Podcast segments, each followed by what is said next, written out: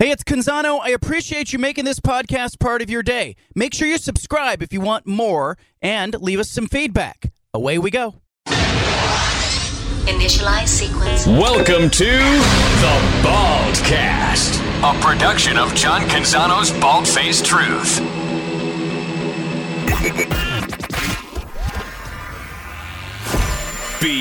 BFT.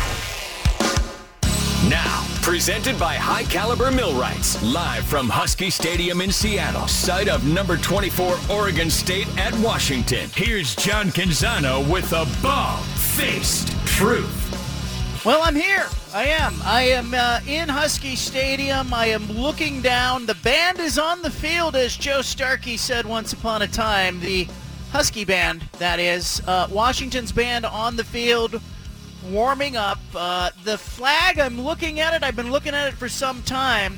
Gently blowing. The wind, not a factor right now. I'm told that the uh, winds may pick up later, but it looks like a perfect night for football in Seattle. Oregon State is going to be here on the field in a matter of time. We'll talk about it on today's show. We will check in, talk about the Pac-12 conference. Softy from KJR in Seattle to stop by in person once you're here for that. We'll also visit with Mike Vorel of the Seattle Times. He covers the Huskies. We'll take the temperature on the Huskies. We'll talk about all the Pac-12 games. For those of you who are interested, uh, I am 12 and 2 in my last 14 picking uh, in the Pac-12. I'll give you my picks, my final answer, so to speak, uh, on today's show, and we'll take your phone calls as well. We got a great show for you. We got a lot to talk about. Kyrie Irving or Kyrie Irving's agent. You tell me who wrote that letter. We'll talk about that and uh, some action in the NBA, the NFL, Major League Baseball. Of course, we got a World Series on. It's a great time of year if you're a sports fan. But I'm looking down on Husky Stadium. There are no fans yet inside the stadium. The gates are not open. I'm watching as they are bringing out the yard markers. If you've never been inside a football stadium before they open the gates, I can tell you it's an interesting uh, uh, operation to see everything come together. Like the dude who is in charge of the chain gang is literally bringing out the markers and setting them down over on the Washington sideline, two sets of markers. The band is on the field. They're wearing raincoats but it's not yet raining here. There is rain in the forecast. I'll let you know if it starts to rain during our broadcast today. Uh, the uh, they call it the greatest setting in the Pac-12, but I want to know what you think the greatest setting is. Is it Husky Stadium? Is it Autzen Stadium? Is it somewhere else? Is it Reser Stadium after they rebuild the west side? What is the best setting in the Pac-12 conference? Hell, let's open it up beyond that. What's the best place you've ever watched a game at? I want you to tell me about your travels, the places you've been. What is the uh, premier setting where you have seen or witnessed a sporting event? I'll take your calls right off the top of the show. 503-417-7575 is the phone number.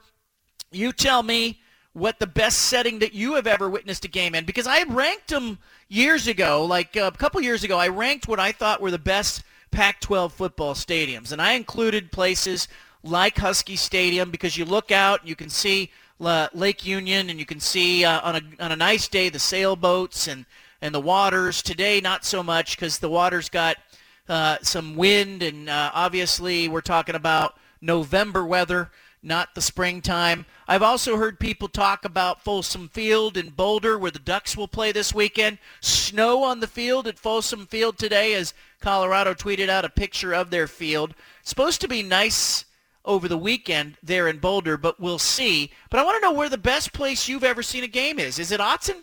Is it Reser? Is it Husky Stadium?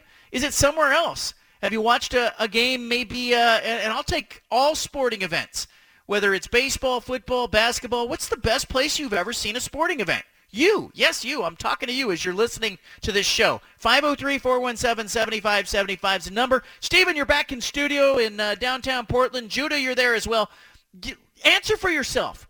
Best place you've ever witnessed a sporting event? Uh, yeah. So I mean, I haven't been to too many. I'll be honest with you, but uh, I would say it's Autzen Stadium. Uh, I've been there when that place is cooking. Uh, the game I remember is the Halloween game when USC came into town.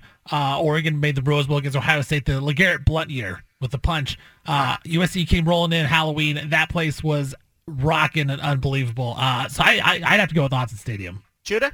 Yeah, Miller Park uh, for a postseason game in Milwaukee was pretty cool. Uh, you, so wait, is this when you were going to school in Chicago? You went to a postseason game, or when was this? That's right. Yeah, I went to a NLCS Game One, Cardinals Brewers in 2011, and then I went to World Series Game Seven in St. Louis. Nice, love that. Uh, so if you had to go back, you would say Miller Field was the place. That was the place. Uh, or I would wonder what you know, because look, I I have had the luxury of being in some different places and, and it's and and I'm spoiled by it. But I told my wife today as I headed to Husky Stadium, I said, you know, I often don't stop and look around the way a fan would stop and look around. I think it's a very different experience for a fan who's at Fenway Park or a fan who's at Autzen Stadium or a fan who's at Wildcat Stadium in Tucson who may say, oh, no, no, no, that was the best setting. I, I saw a football game that kicked off at sunset at Wildcat Stadium or Arizona Stadium. And uh, you know, but I want I want your answer on this topic. Only you can answer. Judah, what made Miller Field or Miller Park special in your mind? the crowd. I mean, the crowd's crazy. The tailgaters are crazy. A good tailgate really helps, uh, and a playoff atmosphere helps as well. So it's got to be a big game in order for that setting to to matter, and that's what that was. 503-417-7575 is the phone number. I've been to Wrigley Field. It's special. It's special because it's Wrigley. It's special because of the history of Wrigley Field. And you think about the players who have stood in the batter's box at Wrigley Field over the years with the 100 plus years of history there, and you go, okay, uh, what happened here? What special players, what Hall of Fame players, you know, uh, stood in the batter's box? And uh, it's the same as, you know, old Yankee Stadium. I remember going there and going, gosh, you know, Babe Ruth stood down there. Joe DiMaggio stood down there.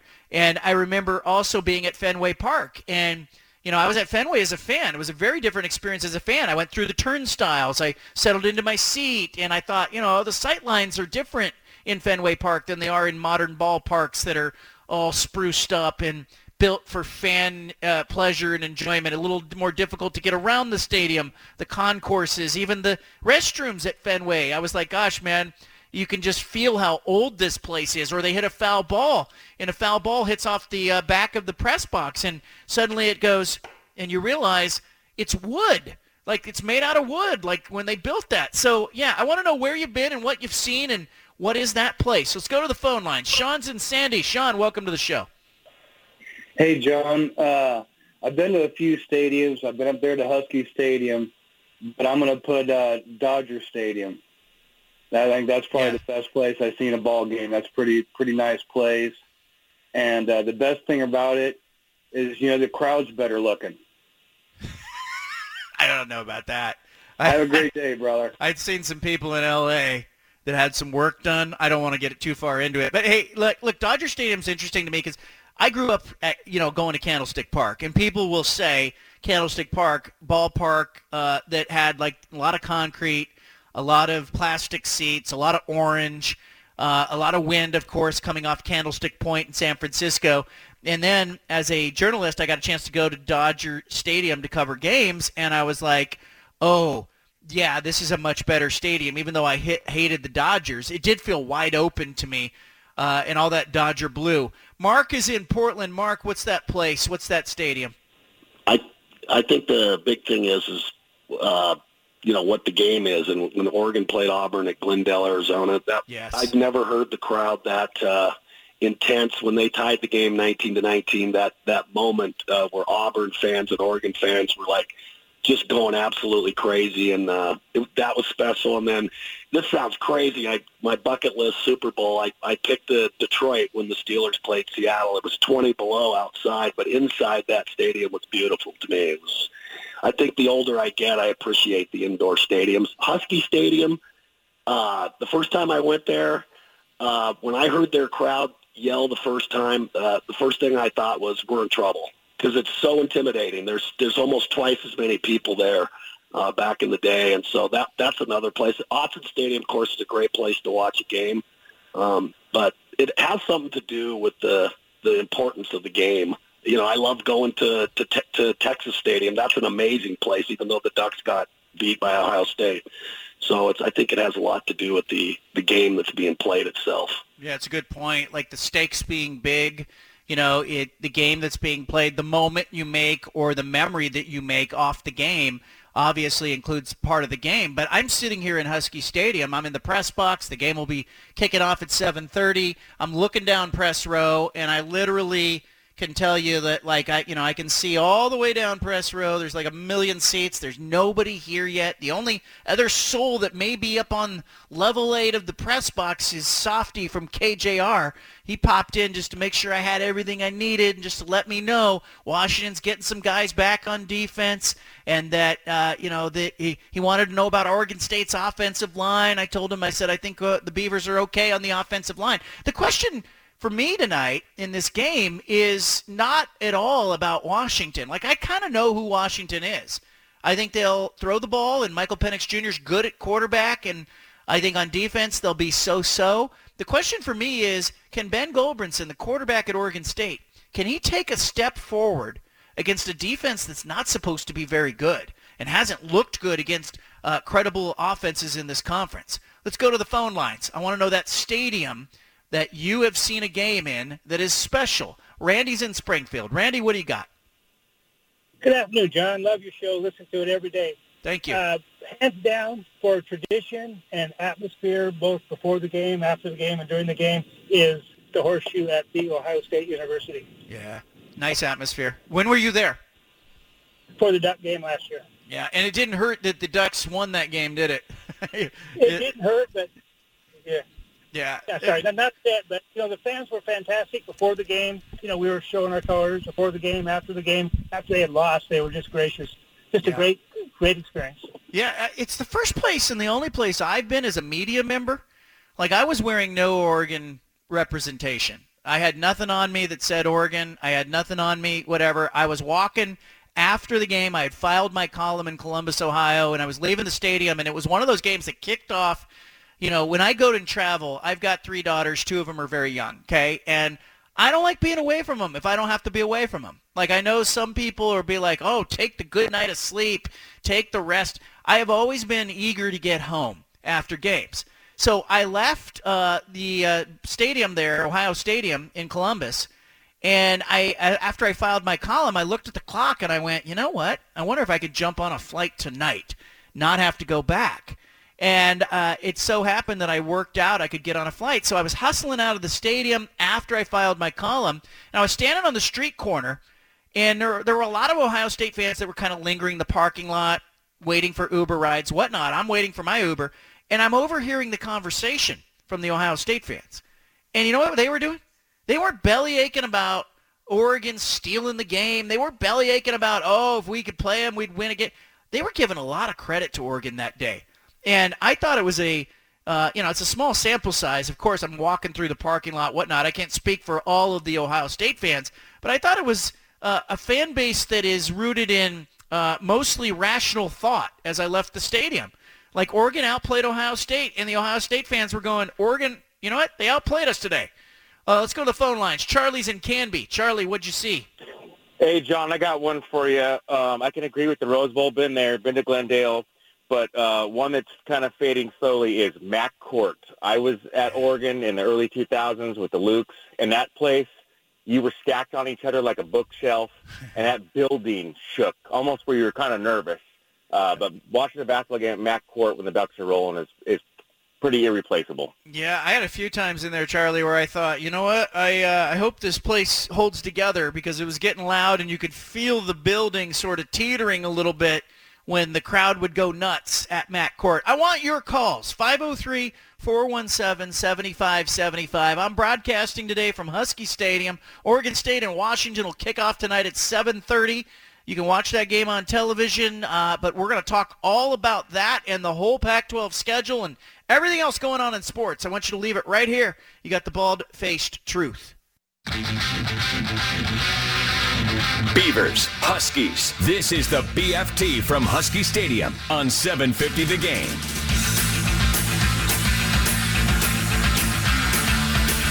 Well, I am looking out. I can see uh, the flag flying above Husky Stadium here in Seattle. I am uh, I am uh, waiting patiently for kickoff. You are waiting patiently for kickoff, but I am taking in the scene here, and I'm thinking a little bit about and a lot about really the different scenes that I have seen over the years when I have covered games in different stadiums. I want to know what's that place you've seen a game that's special. Larry on Twitter says uh, Connie Mack Stadium. It was the best. It was close. You were personal uh, and up close to the uh, to the fans, and uh, it could get close to the players. Um, at Shibe Park, was later known as Connie Mack Stadium, where uh, in Philadelphia, where the Philadelphia A's once upon a time played. Uh, Mark is in Beaverton. Mark, what's that stadium for you? So, John, I had to flip a coin, but you know what? For a one-game experience, it had to be, and because the odds were with me, it, it had to be um, the Coliseum, the very, very first playoff game that the Blazers played in 1977, because my dad and I went there the day of the game, and I actually had to force him to go to the Coliseum to see if there were any tickets left. There were, he bought two of them. I had to, we had to drive home to Salem, get my friend, hoping he was available, and then drive back up that night. And we sat in the wheelchair section. Those were the only tickets left. But because, you know, it was the very first playoff game, you had all of his fans hungry for the for being in the playoffs for the first time. It was just a magical experience. I love that. Yeah, and, and, look, it's it's the atmosphere, it's the stadium, it's the experience, it's the stakes, you know, the band is on the field, as I mentioned earlier, the Husky band, and they're spelling out in in uh, script. They've got Husky spelled out, but I can now see, guys, the wind picking up on the field. It is much windier right now than it was when we started this broadcast just what 20 something minutes ago. So uh, right now the flags are starting to swirl, and I can see the band members have uh, on the tops of their hats they have tassels. I can see the tassels now blowing in the wind. So I am, you know, the the meteorologist told us, you know, Matt Zaffino of uh, KGW, who is our unofficial chief meteorologist of this radio show. Uh, he told me winds 10 to 30 miles an hour, but he thought by the time the game kicked off that most of the weather would be south of the stadium. Right now, I can tell you on the field there is a little bit of wind. I do think it's it's not going to be a major problem unless the wind picks up more, but it looks to be some swirling wind. It looks inconsistent on both ends of the stadium. I'm just looking at the flags now as they fly. We'll keep an eye and keep you uh, keep you uh, updated on that. Let's go to Chris, who's in Portland. The number's 503-417-7575. Chris, what's stadium. up, man? Hey, yeah, am I on? You're on, Chris. Okay, great. Um, this is kind this is kind of offbeat for sure because it's not about the stadium per se, but the experience inside it, which could have only happened here. The Hubert H. Humphrey Metrodome. yes. And I, I went to a World Series game, the only one in 1987. And it was the one where Dan Gladden hit a grand slam. It was a home game. And Yeah. um, they won all the home games, and they won the series that year. But Dan Gladden, we are sitting in center field, way out there in center field, because those are the kind of tickets, you know, you sleep out at night for.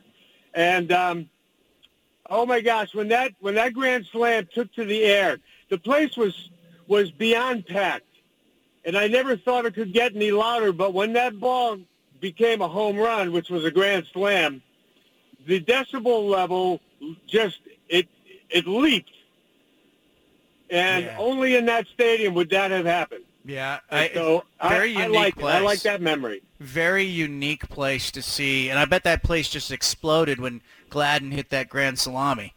I remember oh, that. it oh it did, and it was already just incredibly loud. It was already that, and uh, but only a only a hermetically sealed stadium with a home with a grand slam from a home guy. Yeah. It was great. Yeah. Anyway, thank you. You're you're liable to get a ball in that stadium that could end up being trouble because it blended in with the backdrop of the roof of the stadium. I can remember that. Let's go to Vlad, who's in Eugene, listening on Fox Sports Eugene. Go ahead, Vlad. What's up, John? Long time no talk. Hope you're doing well. Doing well. Doing well. All right, awesome. Yeah, so Wisconsinite here, so I gotta I gotta throw down the fact that I've been to Lambeau Field three times.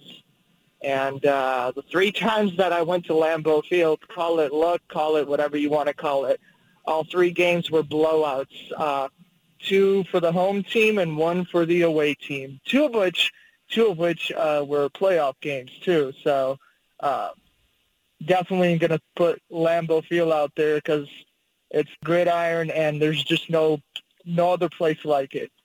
I love it. Yeah, I think that's special, and I think it's one of those bucket list places, right? Like if you are talking about the places in college athletics that you have to go see. I think if you're a Pac-12 fan, I, I do think if you're, especially if you're a Pac-12 fan, fan who's living in the state of Oregon or Southern Washington, get yourself to to these two, get yourself to the four stadiums that are within a drive. I mean, get to Husky Stadium for a game. Go to Autzen Stadium for a game. Go to Reser Stadium after the West Side, especially is rebuilt.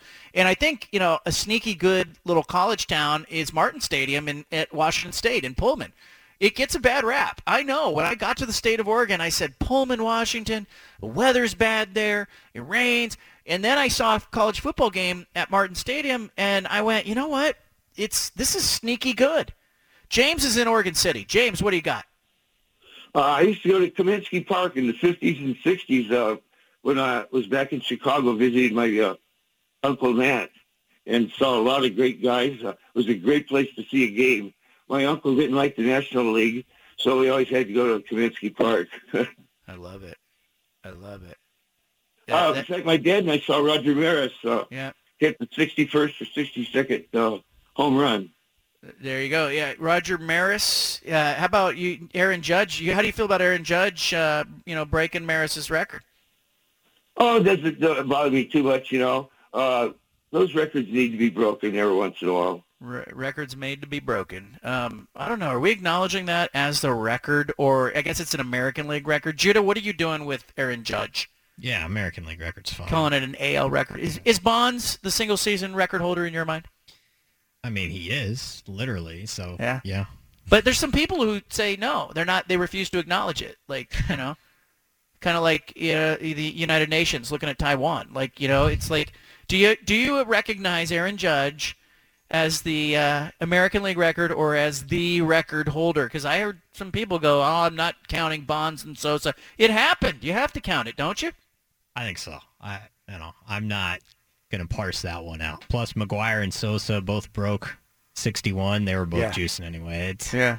It's Judge is great, so I'll give him the AL record, but I think uh, I'm not too worried about pulling Bonds down, really. No, and I also think, look, it would be great for baseball if somebody came along and hit, you know, and broke Bonds' record that we knew to be clean.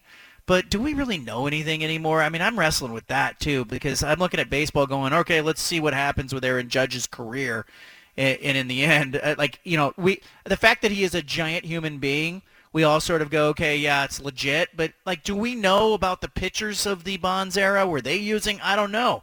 We, you know, and that's a whole other discussion that we have gone round and round on. And I don't want to go down that rabbit hole as I'm sitting inside a football stadium, but here I am. Hey, John, I got a question for you about stadiums. Let's go back to stadiums then. Yeah. Um, you know, you've been to so many. What do you think is a better atmosphere when it's a bigger stadium and there's more people, or when it's more, uh, you know, uh, what am I looking for? Like a like a smaller, like more intimate, yeah, more intimate, yeah. or more intimate stadium where there's more people packed in a smaller area. I think both. I think the answer is both. Like I, I have, you know, I feel really lucky that I've been to, you know, five Olympic games and covered some Super Bowls and stuff. And what I don't like is when, you know, you go into a stadium. I think the stadiums of the 1970s that were built in the 70s and 80s were really not done right. Like they all kind of looked the same. They were multi-purpose.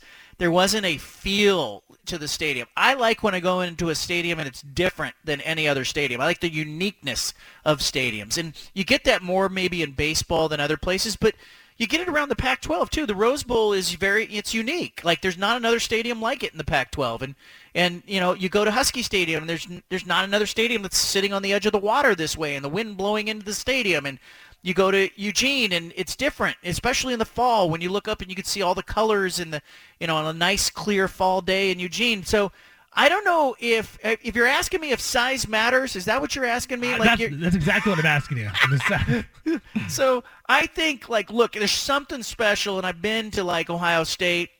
I've been to I've been to Ann Arbor, Michigan. I've I've seen those stadiums.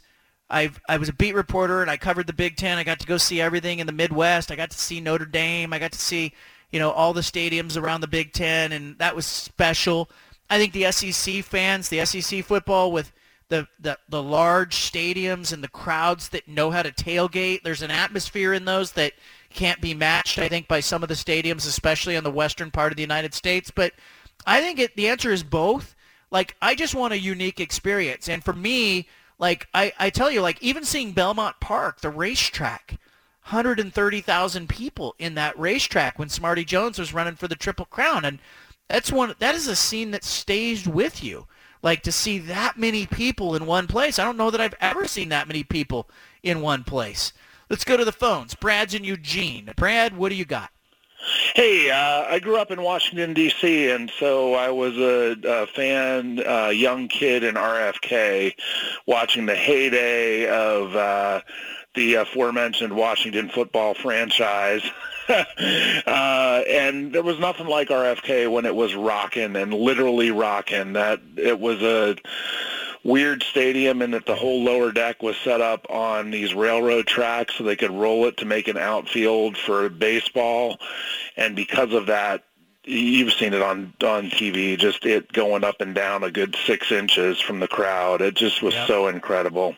I, I love that, and I think too, like you know, Husky Stadium used to have that feel before they redid the press box. I can remember being in the press box maybe 20 years ago, and the crowd would get rocking, and I felt like I was moving. Like you literally were moving. The the stadium would start to move around a little bit. Mike Vorel covers the Washington football program for the Seattle Times. He's going to join us next.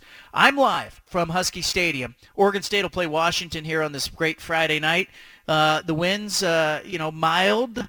I can see the American flag blowing over Husky Stadium. It's not wild. I don't see 30 mile an hour winds at this point.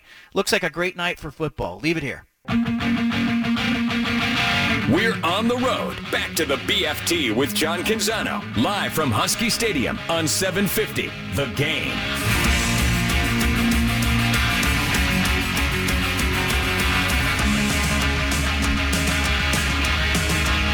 I'm live from Husky Stadium. The uh, Ducks. The uh, isn't it bad? I got onto the elevator, and the elevator operator said to me, oh, "Ducks playing today," and here I am. I'm going, "No, it's Oregon State," and here I went to go say Ducks. Uh, Ducks have played some big games against the Huskies here at this stadium, but uh, this one tonight, 7:30, it'll be the Beavers on uh, what will maybe a windy night here in Seattle. Wind picking up a little bit here, but let's go to the let's go out to our guest, Mike Vorel of the Seattle Times, covers the Huskies. He's joining us now. Uh, how are you, man? Is this a big game for Washington, or is just just another game? Doing well, John. I just finished adding about nine layers, so I'm feeling pretty good about tonight. Um, I think you know it's all a matter of perspective, obviously, but it, you know it's a big game when you have two six and two teams.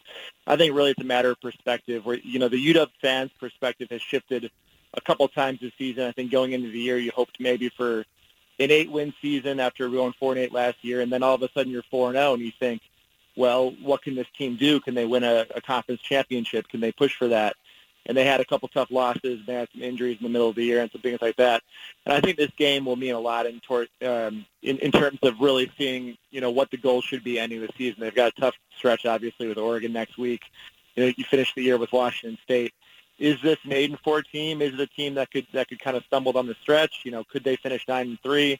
I think tonight, you know, with a, a UW team that hasn't played much quality competition, they thought Michigan State was a quality team. It turns out it wasn't. Stanford, obviously, we know what they were. Cal, all of these teams, their quality wins haven't been quality wins. So I think tonight will go a long way in seeing where they are and where they're going to be the next couple weeks. Yeah, it's uh, this is an offense I think that scares people. Michael Penix Jr., the receivers. The, early in the year, I thought this is the best passing offense in the conference. How have they looked in recent weeks to you? Uh, they've still been very strong. I mean, uh, Penix against Cal, that's a defense that doesn't want to give up expl- explosive plays. I know they gave up some against, you know, Oregon, obviously, but Penix was extremely efficient. There weren't the 30, 40, 50-yard connections, but, uh, you know, he had 36 completions in that game, which tied his own program record. And, of course, against Arizona, which is, you know, a very porous pass defense, they lit them up. So, you know, Michael Penix Jr. has been every bit the player that he's been all season. I think – you know, they have such a, a, a varied receiving corps when it comes to Rome Odunze and Jalen McMillan and Ja'Lynn Polk and Giles Jackson. There's just such a wealth of targets there that makes them really dangerous. Now we haven't seen what the Seattle fall is going to do to this passing offense, and you mentioned that a little bit. We'll see if the wind plays a factor or if rain plays a factor or this or that, but this is certainly a dangerous passing offense and one that's coming off of a bye as well. The uh, the defense uh, early in the year, I had the impression that this was so weird because I don't associate a, a porous defense with Washington. Like you know, last year, I, uh, defense was the least of their problems. It was a real strength. How has that that uh, that whiplash sort of perception of the program? Uh, you know, how is that explained, or how do, how are fans dealing with the idea of the you know, this is a really good offensive team that suddenly looks like if it could put the defensive uh, personality that it's had in recent years uh, together, that it would be really formidable. Well, it's just been such a specific thing because when you talk defensively, this is a team that's leading the league in opponent yards per carry. Uh, they're the best in the Pac-12. They're the best in the Pac-12 in sacks per game. So they've been really, really good in some specific places and really, really bad in one, which is pass defense, third down defense. Uh, their secondary that's been so good for so long, like you said, just hasn't been there. And there have been some significant injuries. When you talk about, you know, their starting corners going into the year, Mish Powell and Jordan Perryman, one has missed four games, the other has missed three games. They had a, a, starting safety, Asa Turner, who's their best playmaker, who's missed three games. Uh, they're healthy now, but but what it's really exposed is the, la- the lack of depth. I mean, they they obviously lose Trent McDuffie and Kyler Gordon to the NFL draft, um, and you go beyond who their starters were coming into the season, which I think are sort of league average. And beyond that, there's really no one who had played, and it, it is very young, very inexperienced, uh, not as highly touted in terms of recruiting rankings as what they had had under Jimmy Lake. So I think once those first couple guys went down, that was a position where they couldn't afford to have injuries, and when they did, they couldn't answer for that. Yeah, I think it's a really interesting point. Oregon State has uh, been the opposite. They've been really good on the defensive side of the ball. They have, you know, they grind out points here and there. Um, I, I, think it's really interesting to watch. Uh, Kalen DeBoer, early returns from you. You've you've watched him up close. Uh, you talk to him more frequently than most. What are your impressions of DeBoer in year one? Yeah, I mean, I think people love the the culture that he's building there, and, and what people talk about with him is just the steadiness. Where obviously they lost a couple of games, but he's someone who I think just has a quiet confidence in what he's building, in the way that he goes about things. Obviously, the offense has been every bit as explosive as people hoped, and, and it, it's easy, you know, when you have these these results to forget about where they came from, where they struggled so much offensively last year, and of course they've had a huge upgrade at quarterback, but you got to remember that the offensive line is pretty much exactly the same, and the wide receiving corps is pretty much exactly the same as last season. There haven't been big additions in those areas. So schematically, what DeBoer has done, what Ryan Grubb has, has done, has been really impressive. The question is, you know, how are they going to go about it in recruiting in terms of building the depth and getting the kind of players that they want?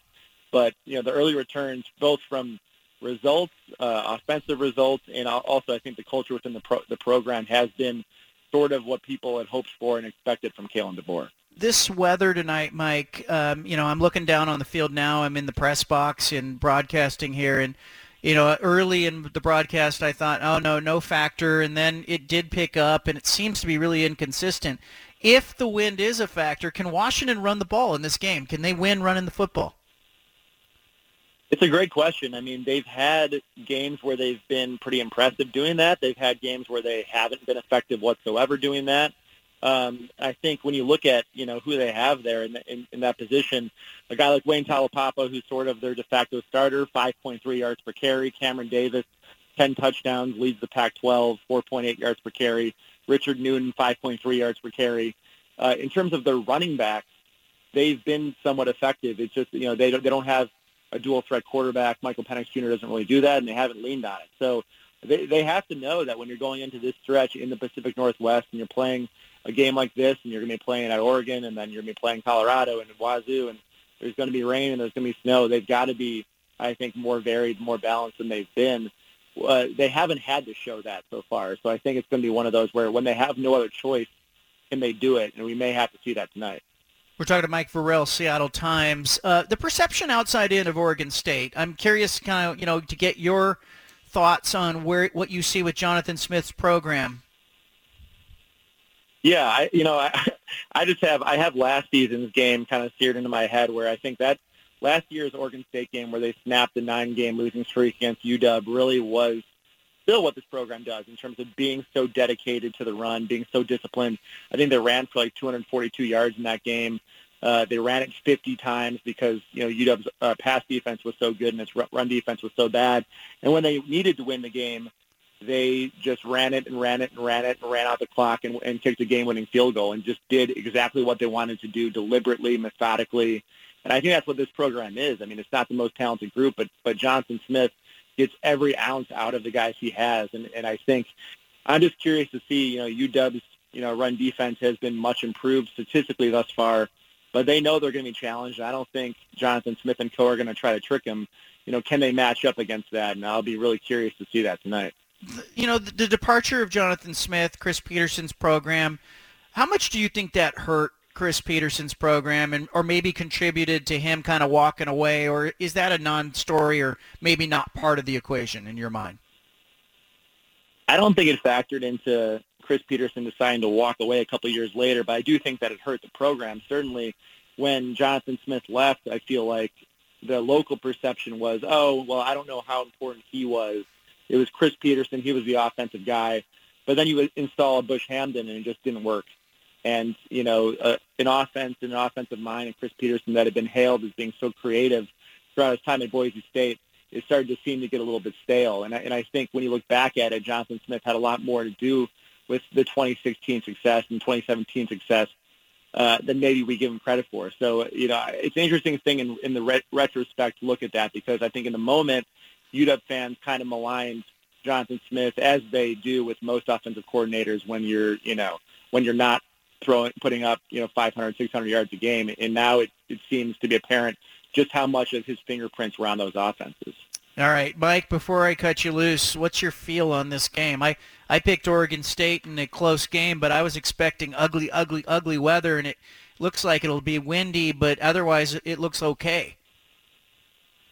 Yeah, very little feel. I feel like these are. I, I mean, obviously the the records are the same, six and two, and I think these are, are very interestingly matched teams in opposite ways. Like you know, when Oregon State runs the ball as you know with as much determination as they do, and UW has the pass offense, and I picked UW by by a point, 31-30, and I kind of yeah. just chalked it up to it being a pick'em game, and the fact that UW is five and zero at home, and and they've been very good there, and if they can you know, if they can still move the ball and if Penix can be effective as he has been and, and they force a turnover or two and stop the run, which to some degree, which they've done this season, then they've got a shot. But but to me, it's a pick 'em game, and it'll just be interesting to see which team's style of play can really be more effective. I'm always curious too because you get a chance to see teams and you see them in different matchups because you're watching Washington. Who do you think the best team in the Pac-12 is? Whether you've seen them on TV or seen them in person it's hard to know because I haven't seen Oregon yet up close, and I think next week might go you know a ways towards determining that, and I lean towards saying Oregon. Um, obviously, Utah has been in some really interesting battles, and USC you don't know exactly what to expect because obviously you know they probably should have lost to Oregon State, and they've had games where they look fantastic, and, and it's just hard to know. But I think Oregon, you know, outside of that opener, which which it seems to me that there's two or three really really excellent teams in college football, and then there's sort of everybody else. I would guess that Oregon is the, is the class of the conference, but I think we'll know a lot more in the next couple of weeks. Mike Vorel, Seattle Times. I appreciate you, and I will see you in the press box. All right, sounds good. Thanks, John. He does great work. Follow him on Twitter. Read him at the Seattle Times. Does a hell of a job covering his team. Does everything a beat reporter should do and letting uh, fans know what's going on. I read him. Uh, there are you know several beat writers across the conference that get it done, and you know I bring on those writers like Josh Newman yesterday, Salt Lake Tribune. You want to know what's going on with Utah? That's the guy you read.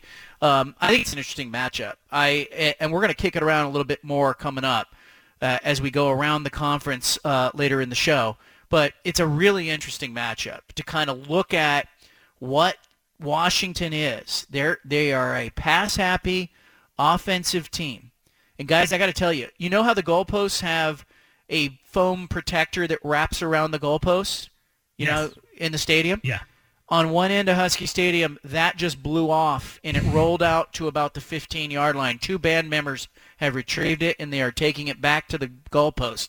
That's the kind of wind that it is. Like it doesn't look like it's blowing, But right now they have flags from a variety of countries that are on the field. They're do, they're running through I think what will be their halftime show right now, and those flags are whipping right now. So down on the field it is very windy right now at Husky Stadium. So keep an eye on that as Michael Penix Jr. in Washington's pass offense against the Beavers run game and the Beavers defense.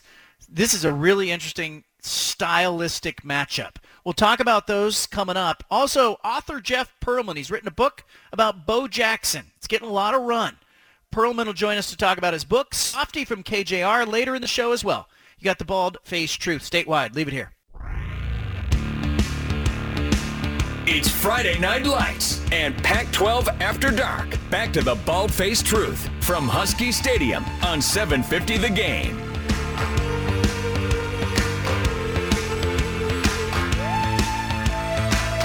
Friday Night Lights, Pac-12 After Dark.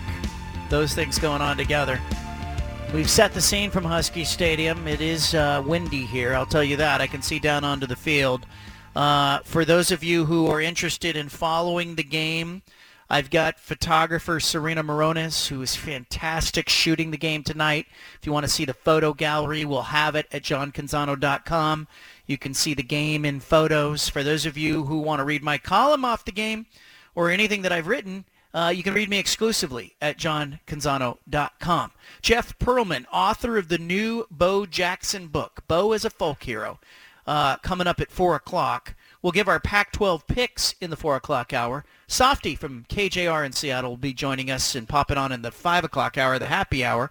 And uh, I'll take you all the way uh, really to 6 o'clock right here on 750 The Game and uh, across the BFT radio network in Fox Sports Eugene and Roseburg on 1490 AM and in Klamath Falls on 960 AM. Appreciate everybody who makes this show part of their day. First, though, let's do the big splash. It's splashy. It's the one thing you need to know today. This is the one thing you absolutely need to know today. Look, look, look at it. Where? Down there. But the... The Big Splash! Well, Brooklyn Nets star Kevin Durant said that the fallout from Kyrie Irving's social media posts that center on an anti-Semitic book and movie is a quote-unquote unfortunate situation that, quote, just sucks all around for everybody. And hopefully, Kevin Durant says, they uh, can move past it as a team. I think it's uh, a really bad situation for the Nets. Uh, Irving was suspended by the Nets yesterday for no less than five games after he failed to formally apologize during a news conference earlier in the day. Uh, later in the evening, he issued an apology over Instagram, but uh, a lot of people believe that it was written by his uh, his agent. I don't know if it was. I don't know if it wasn't. But uh, the best course of action uh, was it to suspend Kyrie Irving? Sean Marks, general manager in Brooklyn, says it was really all they had at their disposal. The organization has made multiple attempts to.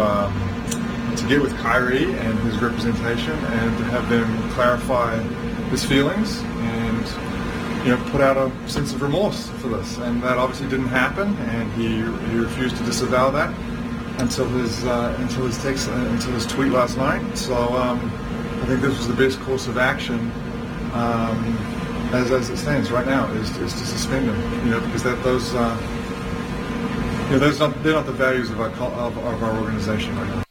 There it is, Sean Marks uh, talking to media. A lot of people uh, upset at Kyrie Irving. And guys, what do you make of it? Like, all right, on one hand, I think the media gave him the opportunity to apologize numerous times. He did not. He did not disavow. Uh, you know, he was asked, you know, about his anti-Semitic tweet or Instagram post, and he had every opportunity to say, no, I, you know, I, I stand in support. You know, I'm not anti-Semitic. He didn't say that. Then last night, after he realizes he's going to be fined, or after his agent figures out he's going to be fined about two million bucks minimal, uh, he comes out with a statement, and then he gets criticized for the statement.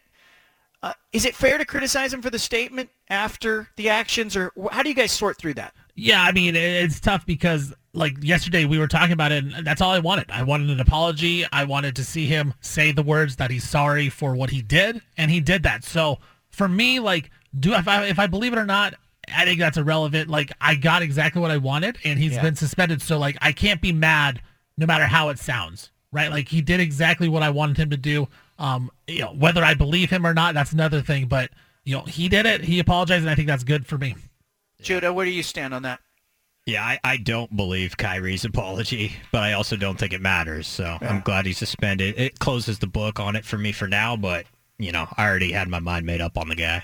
I'm left. You know, there there are there are people who deal with mental illness. There are people who just have personalities that are hard to deal with in regular life. And I, I don't know if we should be surprised that sometimes they also occur in the professional sports realm. Kyrie Irving, I'm just glad he's not Portland's problem. Leave it here. BFT. Now, presented by High Caliber Millwrights, live from Husky Stadium in Seattle, site of number 24 Oregon State at Washington. Here's John Canzano with a bald-faced truth.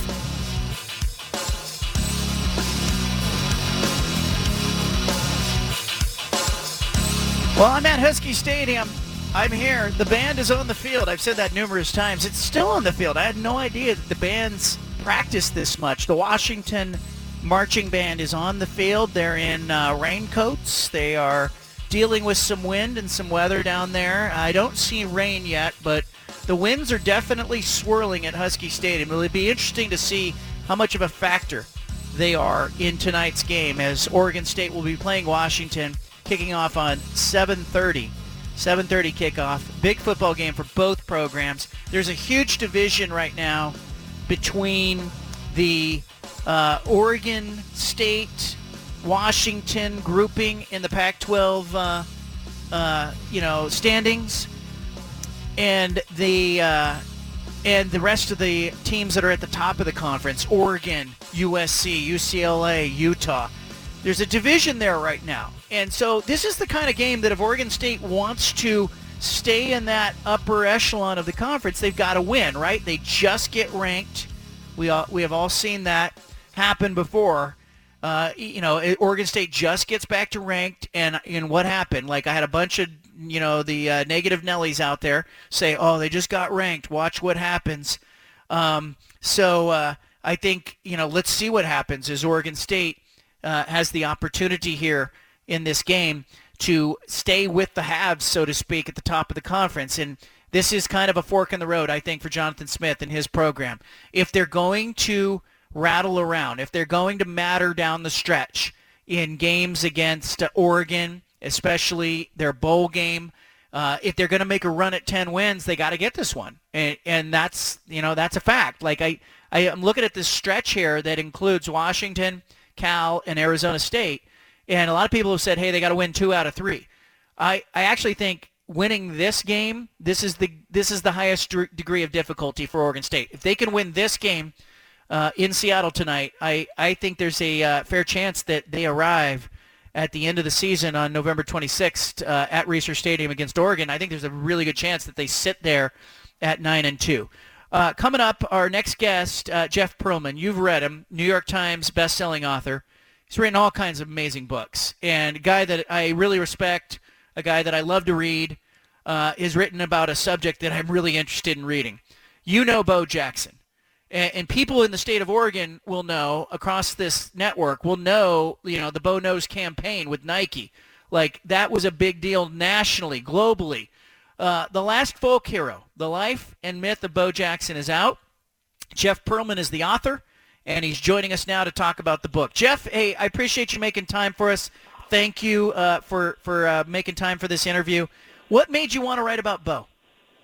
Well, first of all, the most important thing is you had me call in at the wrong time, which is totally fine because I negotiated yes. a T-shirt and a mug in return for calling an half hour later. right. So this is win-win. This is total win-win.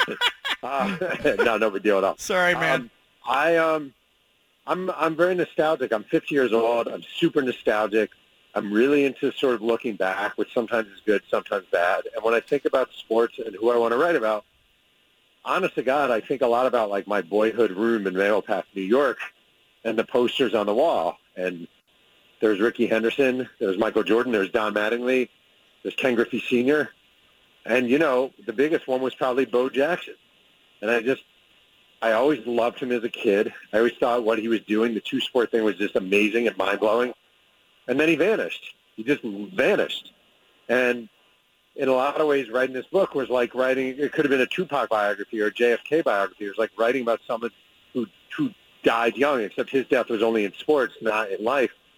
But I just thought it was a really good topic and very I, fit. I, I'm the same way because I remember, you know, that that baseball card that Score put out that Bo had the bat on his shoulder in black and white. It was, pr- you know, printed horizontally, and remember seeing him throw from the outfield, run on the football field, like he could do it all. Um, you know, what else did you learn about Bo? Like, you know, the plane, the that plane incident where did he get up in the cockpit? Is that true that he helped try to help the pilots or what? Well, I kind of used it early on in the book because I thought it really exemplified who he is. Um, he was with the White Sox at the time. It was 91. They were flying back from Anaheim after a game against the Angels. And um, midway through the flight, the uh, one side of the plane is engulfed in flames and the engine caught on fire. And, you know, the players are freaking out. People are screaming. People are cocooning themselves in pillows, whatever you do when your plane you think is going down. And all of a sudden the cockpit door opens and out walks Bo Jackson, and he says, uh, "Everyone, calm down. Everyone, calm. Why was he in the cockpit? You know, nobody knows. Everyone, calm down. It's going to be okay. Pilots have it under control." And I have this whole story from multiple White Sox about Bo Jackson coming out of the cockpit. But then I get another story that he wasn't in the cockpit. The plane is on fire. Everyone's freaking out, and Bo Jackson gets out of his seat and runs up to the cockpit to help the pilots land the plane. And both stories, I, I wrote in the book, you know, only because it's Bo Jackson, maybe both are true. And the, the funny thing is, this is they wound up landing, making an emergency landing in Des Moines, Iowa, and um, they get off the plane. It's 3:30 in the morning. Everyone is freaked out. They all thought they were going to die. And there's a uh, the the airport is empty, and there's a kiosk with a keg uh, attached to a to a uh, lock. And Bo Jackson, this is according to many many people, picks up the keg, breaks off the lock with his fist, and starts handing out pouring beer for everyone. And I always say the great mythology of Bo Jackson is where did he get the cups from? I love that. Jeff Pearlman is our guest. Uh, the book's called The Last Folk Hero, The Life and Myth of Bo Jackson. So many good stories with him. And, you know, you bring up uh, the comparisons. I, I want to say, like, you know, Jim Thorpe. Uh, but, n- you know what happens is nobody gets, I don't hear it today. I don't hear somebody talking about a college player or NFL player, Major League Baseball player going, you know who he reminds me of? Bo Jackson. You don't hear that. No, I would say the people nowadays, the closest we have in a lot of ways uh, to Bo Jackson is Shohei Ohtani. Uh, just in the fact of like, oh my God, how is he doing that? And oh my God, I've never seen that before. But the big difference is we were seeing videos of Ohtani, uh, you know, on Twitter and on Instagram and TikTok before he even came to America. And, you know, Bo Jackson, Bo ran a 4.1340 at Auburn, which is utterly preposterous, especially at 225 pounds. But there's no video of it. You know, he ran a 4.1740 on grass in pads with the Raiders, but there's no video of it. He did so many things where there was no video that it's just eyewitnesses that it really has a full hero Paul Bunyan type feel to it, which makes it really kind of fun actually. Jeff, as you're as you're writing this book, you know, I, I'm curious about how Bo's teammates viewed him. Did he have good relationships with all of his teammates? How was he viewed in a NFL locker room, Major League Baseball locker room? You know, did you get a different uh, viewpoint from two sports, or did, did did everybody sort of think, hey, this is the authentic Bo, and it's one and the same? Um, he was prickly. He was very prickly. He was not warm and fuzzy. Never has been.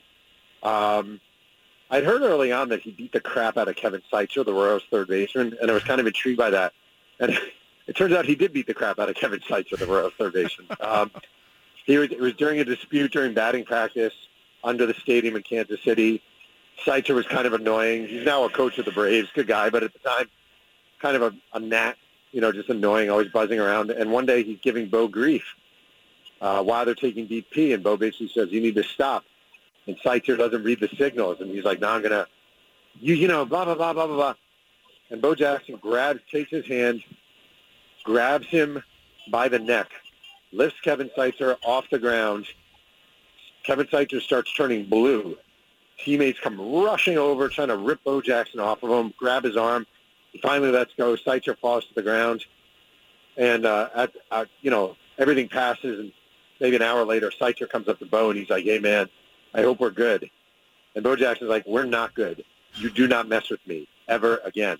And it was like, "Okay, I won't let mess with you." He was he was a quiet guy. He he didn't like signing autographs for teammates. If he was playing football, he would never sign a baseball autograph. Like you couldn't be on the Raiders and bring him a Royals jersey. You couldn't bring on the be on the Royals and bring him a Raiders jersey. Uh, very sensitive, but you know, always performed. So ultimately, that's kind of what you want most of all. You talked about the disappearance of Bo, and I remember him trying to do a little television that didn't go well. Why do you think he did disappear? Was that by choice, or was he just when he wasn't playing? Was it not the same? Well, you might be referring to the cartoon Pro Stars, which Yeah. was Bo Jackson, Michael Jordan, and Wayne Gretzky as cartoon superstars who fought bad guys. And Bo Jackson didn't even do his own voice. None of those guys did. So it's kind of funny. He, um, you know, he never really craved celebrity. Never.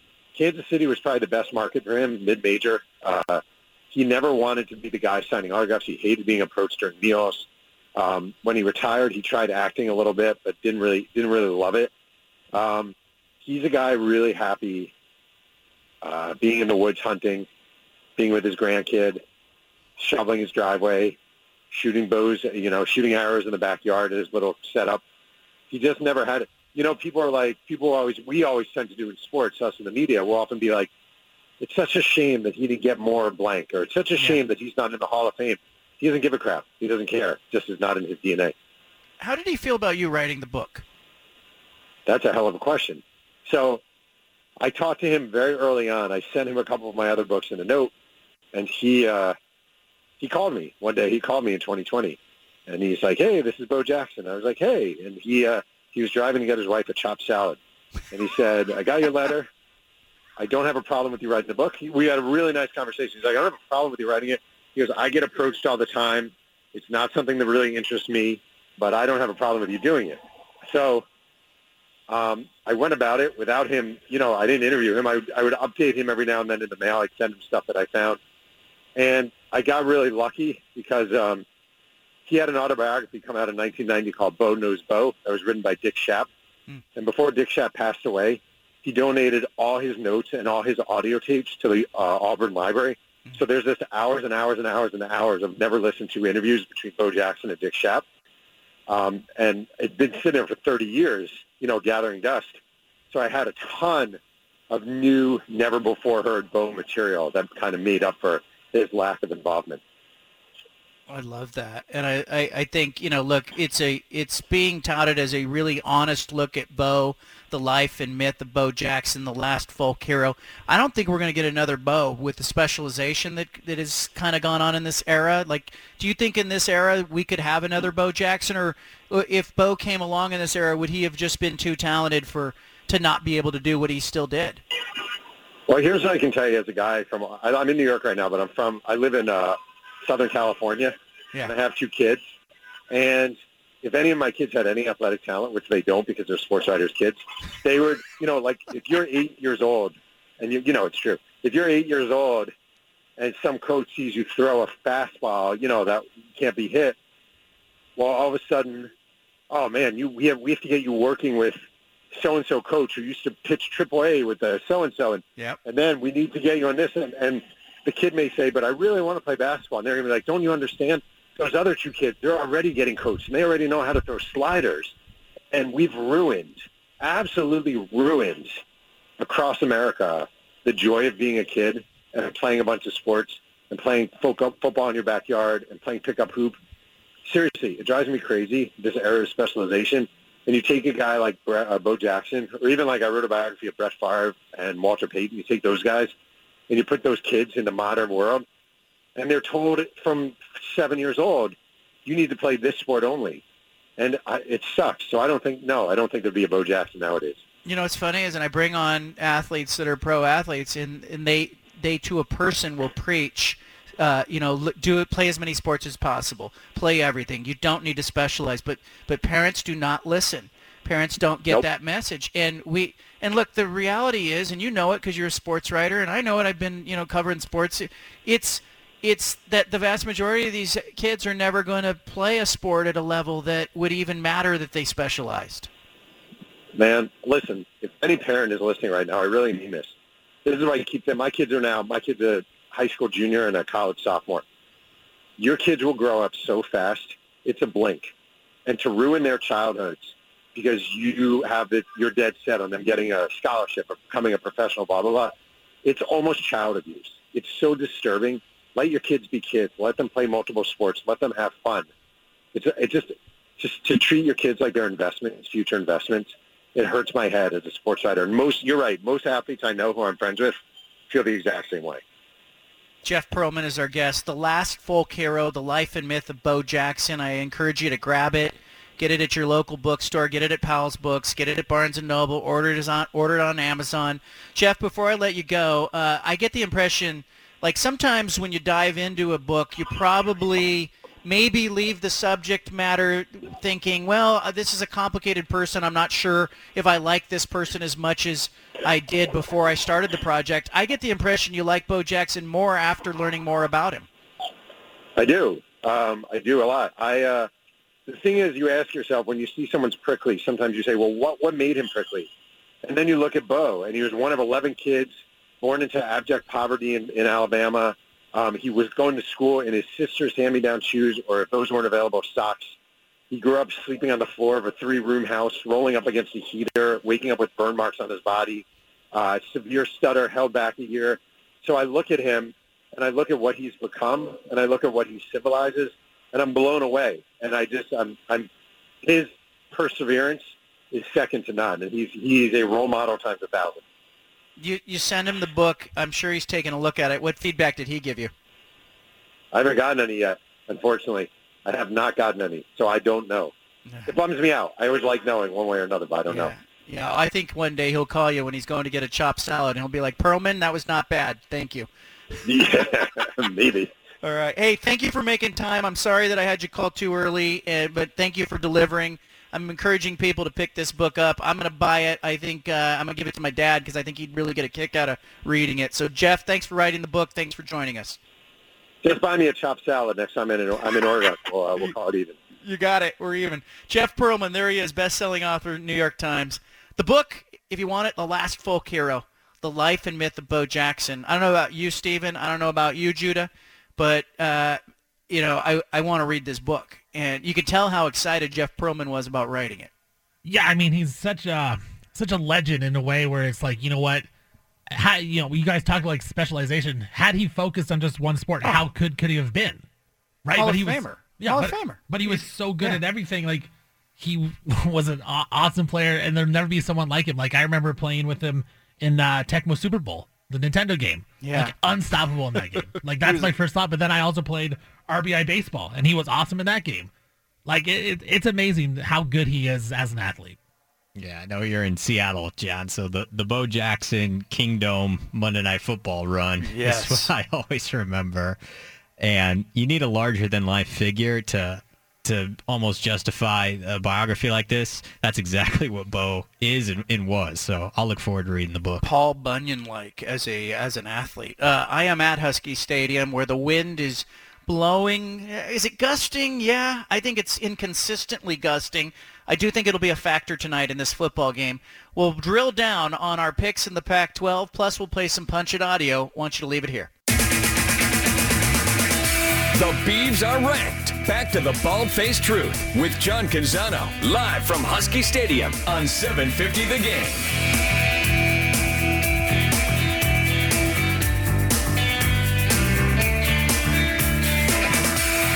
I'm live today from Husky Stadium, just like the big voice guy says.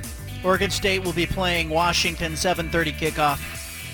You'll watch it on television. I'm here to talk about it and the rest of the Pac-12 conference. I am looking out over Lake Union. I'm looking out over the uh, stadium here at Husky Stadium. I am uh, uh, eager to see some football played here. I'll tell you when the teams get on the field. Nothing on the field yet. I've been in a lot of stadiums before they open, but I'll tell you, I drove in last night and I was on I-5 and I was on the bridge right by the University of Washington campus and the University of Washington Medical Center and I was exiting uh, onto what is 45th Street that is uh, you know not far just a mile away from the stadium and I could see the purple glow of the stadium at night and it was really cool. It was like you know, I wrote about it today at johncanzano.com, and I, I kind of described it as a nightlight in the hallway because there's darkness behind it with the water and everything behind the stadium. And it just that blue, that purple hue that comes up out of the stadium as they light it. And, and I think the landmarks in Seattle, I, people talk about the Space Needle, but the landmarks as you drive into downtown Seattle or drive towards downtown Seattle when you're coming on I-5 from, from the state of Oregon, the landmarks are, are, you know, it's, you see the airport, of course, and then you see the Space Needle, of course, and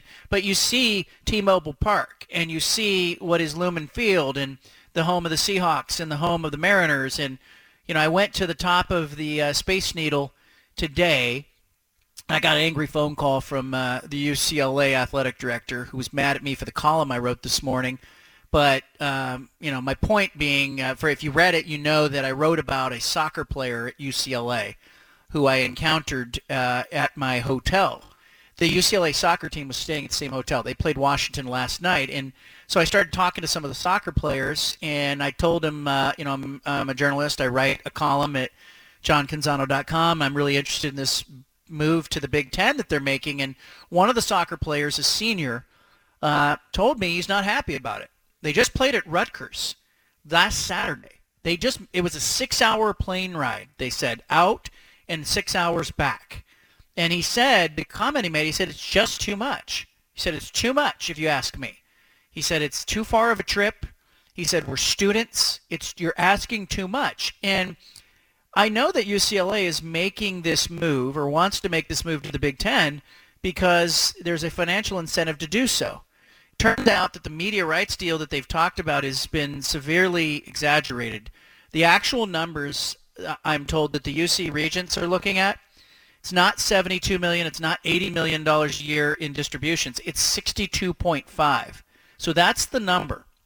The Pac-12 is trying to get as close to 62.5 as it can get with its media rights number, and maybe part of that is they're going to have Amazon involved, but everybody expects that number to be around 30. So if it's 62.5 and 30, I understand why UCLA is interested in talking or leaving to the Big Ten. Like everybody gets that. That's not in question. Like the money we understand. But I just feel bad for some of the athletes in the non-revenue generating sports like soccer uh, who are going to have to make those trips if they move to the Big Ten. It almost feels to me like Mark Few had the answer when he talked about the potential for uh, sports to break off and maybe maybe there's a basketball division of college athletics that has like 60 teams in it. Maybe there's a football division that has like 60 or 70 teams in it. They all sort of play in the same division. And then maybe baseball does the same thing. Like, you know, he talked about sport specific, you know, why does Gonzaga have to play in the WCC? Shouldn't it be with the other best basketball teams in America? Um, I feel like the non-revenue generating sports are getting a raw deal here because they are going to have to go out and play Maryland and Rutgers and travel. And I could see it. I could tell you, I was in the hotel lobby at 7:15 this morning, and there's a little restaurant in the lobby, and I was sitting in there, and the UCLA players came in, and they were dragging, and they're facing a van ride from Seattle to Corvallis today. That's where they're traveling. They're not getting on a plane. They're taking a van from Seattle to Corvallis then they're going to play a game on Sunday in Corvallis. Now, that's a grind as it is, but I can tell you uh, they were moving slow. They were, you know, it was an early call. They had a 10 they were done at 10:30 last night. They lost the game 3 to 2. And, you know, the senior that I talked about, he said this is not going to affect me. He said I'm going to be gone. But he goes, if you ask me, he goes, "We're students." He goes, "It's too much." So, uh, the UCLA athletic director called me. He was upset. He said, "You know, you could have quoted another player who was happy that we were making the move. And I told him, I said, if there were a player there who was willing to talk to me about how happy he is about going to the Big Ten, I'm thrilled to talk to him. I said, can you give me, can you give me one of those players? And he said, no, we're not going to do that. And I said, well, then what do you, why are you calling me? Like, you know, let's, if you're calling me to complain that the piece that I wrote wasn't balanced, give me somebody who will help balance it. I said, give me an administrator, give me an alumni, give me, give me somebody who can speak to that side of it. And he says, no, no, we're not going to do that. Well, this is what we're left with. And I think every voice matters. If it, you know you have 600 athletes inside the athletic typical athletic department, I think every one of those athletes gets a vote. Okay, and UCLA did a study. They say that the majority of athletes voted that this was a good move. I asked the AD today. I said, "Can I get the study? Can you give can you give me the data? Can you give me the answers?" He said, "No." So I, you know, I don't know what to believe on that front, but I do know that one soccer player on that UCLA men's soccer team who was willing to put his name to his words told me it's too much. You're, they're asking too much. We're students. And I think that voice matters in this conversation. I almost feel like, you know, football wants to go play football games in the Big Ten, let them go.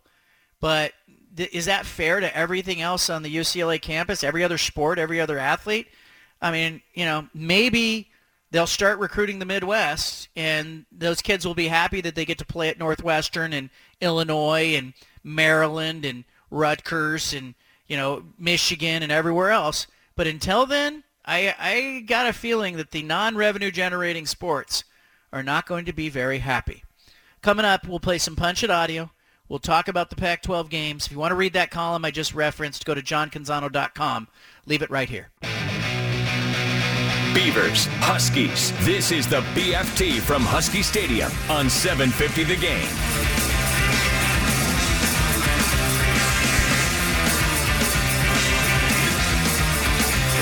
Judah Newby, Steven, let's go through our Pac-12 picks. This is time. It's Final Answer Friday uh, here in the 4 o'clock hour. You got to give your final answer uh, on your picks for the Pac-12 games of the weekend. Uh, Softy from KJR right here in Seattle will be uh, coming up uh, later in the 5 o'clock hour. But I want to know what your picks are. Uh, my picks are on record. I'm going to double down. I will set the games up and uh, let's knock them down like bowling pins. First of all, here I am at Husky Stadium for Oregon State Washington. Game is uh, at 7:30 kickoff tonight on ESPN2. Uh, I'm looking out at the weather. I thought maybe a bunch of rain and a bunch of wind. I don't see a lot of rain. I see a lot of wind though, and the wind is picking up here as the game uh, approaches. So I'm looking at flags in various parts of the stadium. I think the wind will be a factor. Uh, you got a Huskies pass attack with Michael Penix Jr. that is lethal. You have a Beavers secondary that's very experienced. That's the game right there. I think it's going to be lower scoring than most think because I think Oregon State is going to try to take the air out of this game, and I think the the wind will cause Washington to have to run the ball a little more than they're used to. I have Oregon State uh, 27, Washington 24.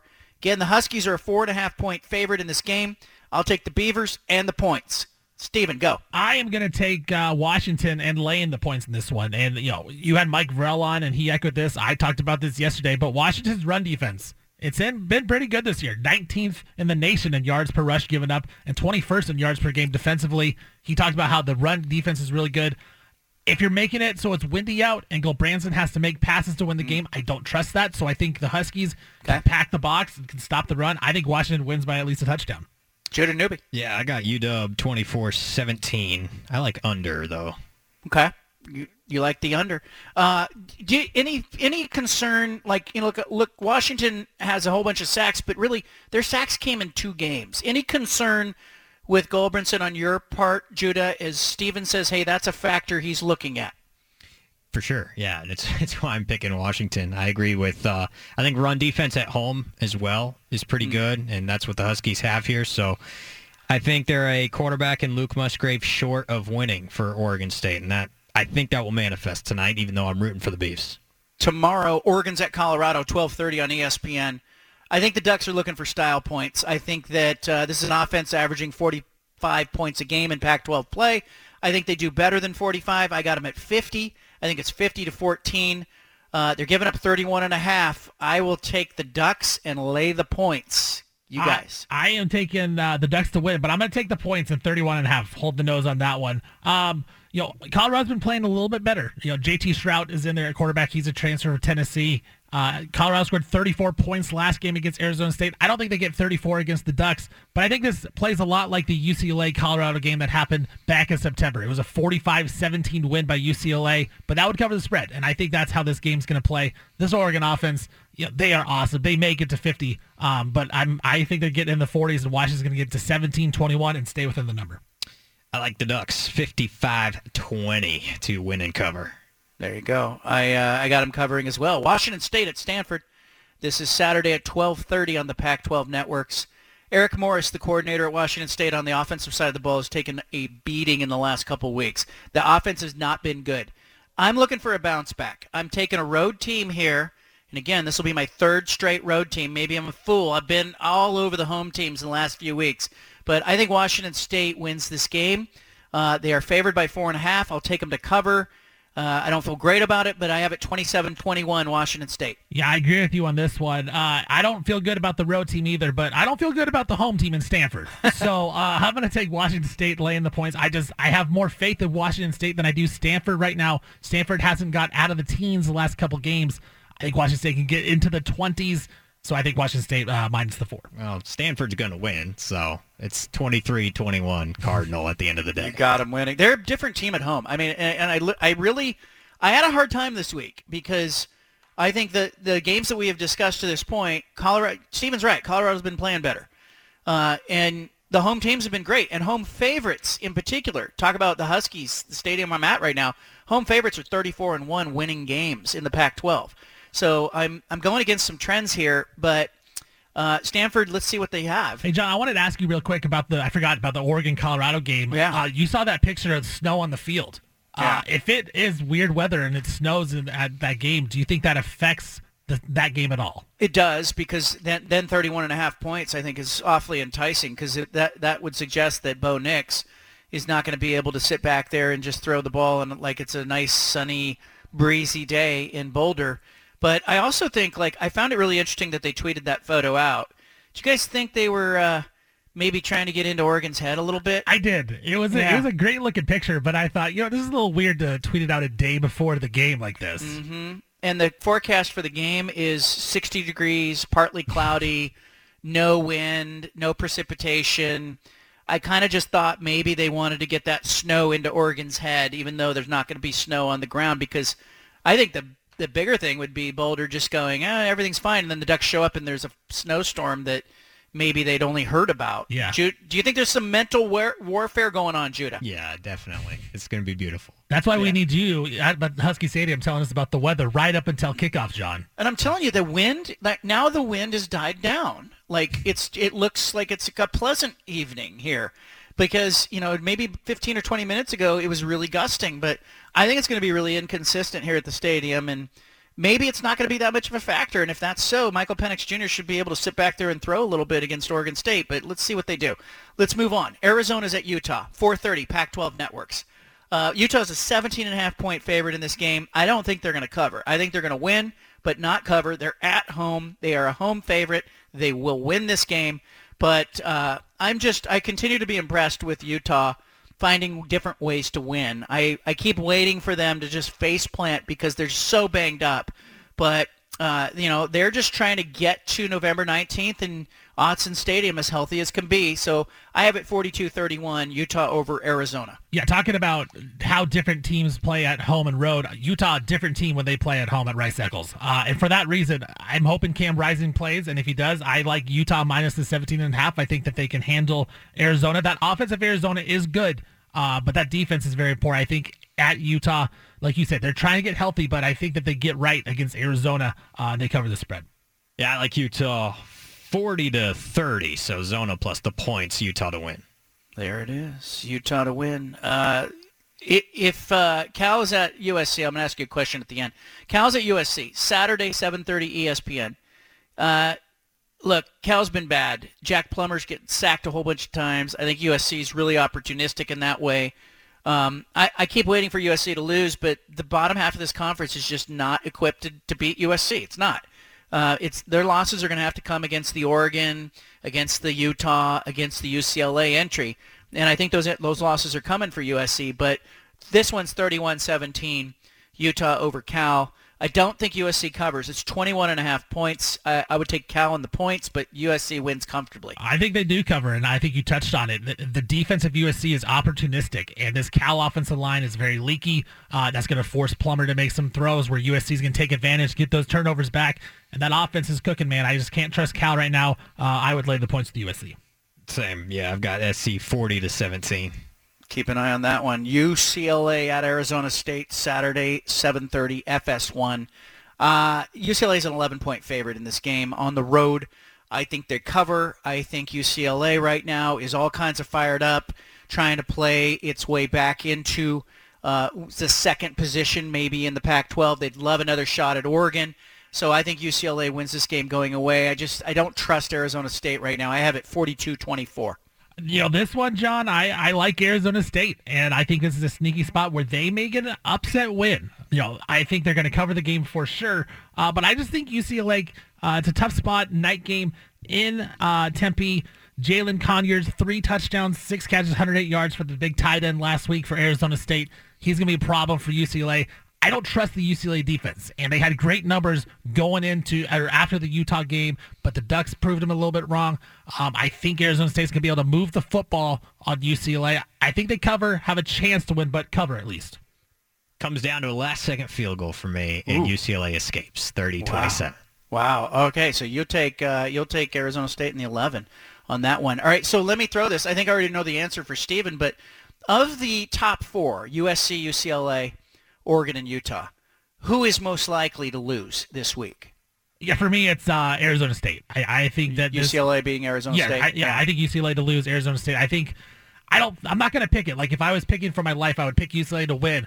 But I, this seems like a weird spot. 7:30 at night. Uh, UCLA, you know, maybe a little overrated. Still haven't proven a lot on the road. So I think Arizona State's got a shot to get them.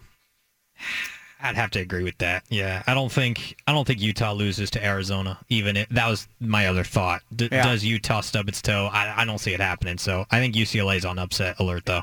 Arizona can score. I just I have a problem with that game being at Rice Eccles Stadium where Utah is so good. Yeah, if that they game was they don't lose there. If that game was at know? Arizona, I think you could make an argument that that is a upset waiting to happen. even if Cam doesn't play.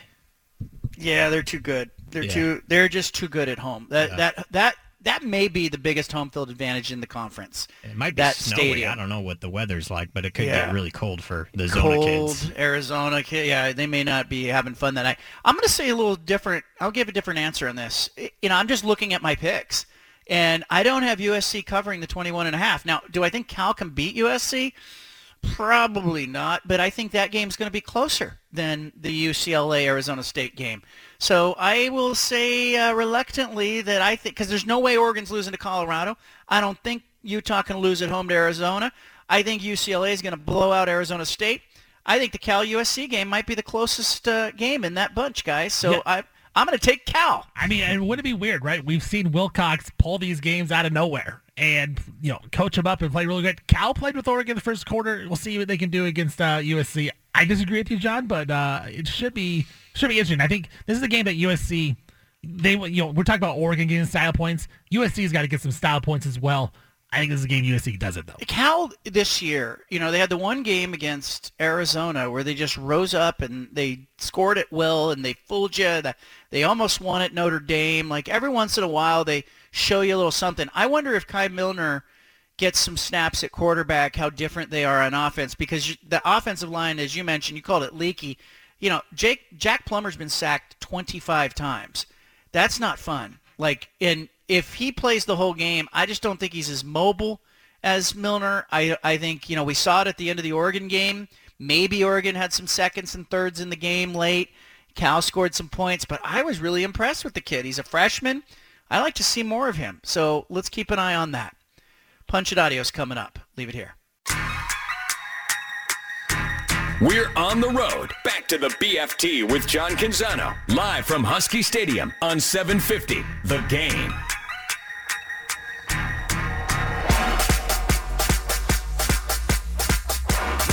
I am in Husky Stadium. Rather, I'm on the eighth floor of the press box. It's nice and warm up here, but uh, down on the field, uh, the Beavers will be suiting up against the Huskies tonight at 7:30 ESPN two. Wind uh, blowing, obviously. Looks like uh, the uh, flags that are on the actual goalposts, though, are are stationary. They are not blowing, but the flag above the stadium is now swirling. So I guess what I've been saying all game is that it's very inconsistent. It looks like a good night for football. There may be some rain in the forecast tonight. I think Oregon State's hoping for some weather. Uh, Jonathan Smith, he said that earlier this week. He said, we don't mind some weather. If it's wet and windy, we won't mind it. But uh, I want to see uh, I want to see what Oregon State does. This is the kind of game that a good team wins. Sorry. What are you guys looking for tonight? Uh, just, You- know- are you good? Yeah, are you right over there? Judy, go I'm for good. it. Okay. I am good. I needed a cough button, and I was going to hit it. Yeah, yeah. But I also thought, you know what? I'm just going to power through it. So- Authenticity. I thought you were gonna. I thought you were just snacking. Um, no, not snacking. There, hot- coughing. Hot, dog. Do you ever get that? No. Do you ever? No, there's no food here yet. Ah. Do you guys ever get that um, in your throat where you get a little bit of saliva, but it's in between, kind of. You can't, you know, it's kind of just in your throat, but you're mid sentence, like when you're on air. Oh, all the time? Yeah. That one. You know what I'm saying? Yeah. Yeah, I Yeah. get it. I get into my updates. That's the worst. It's the bad bad timing. And I Yeah. could I wanted to clear my throat, but I thought, you know what? Maybe I'll just throw to you guys. no, Have you tell me what you're looking forward to That, tonight? that's what a good, you know, producer staff would Yeah. do, but instead Well, I so we just call you out and we're like, hey, make you nice talk job. again. Hey, are you okay? you okay?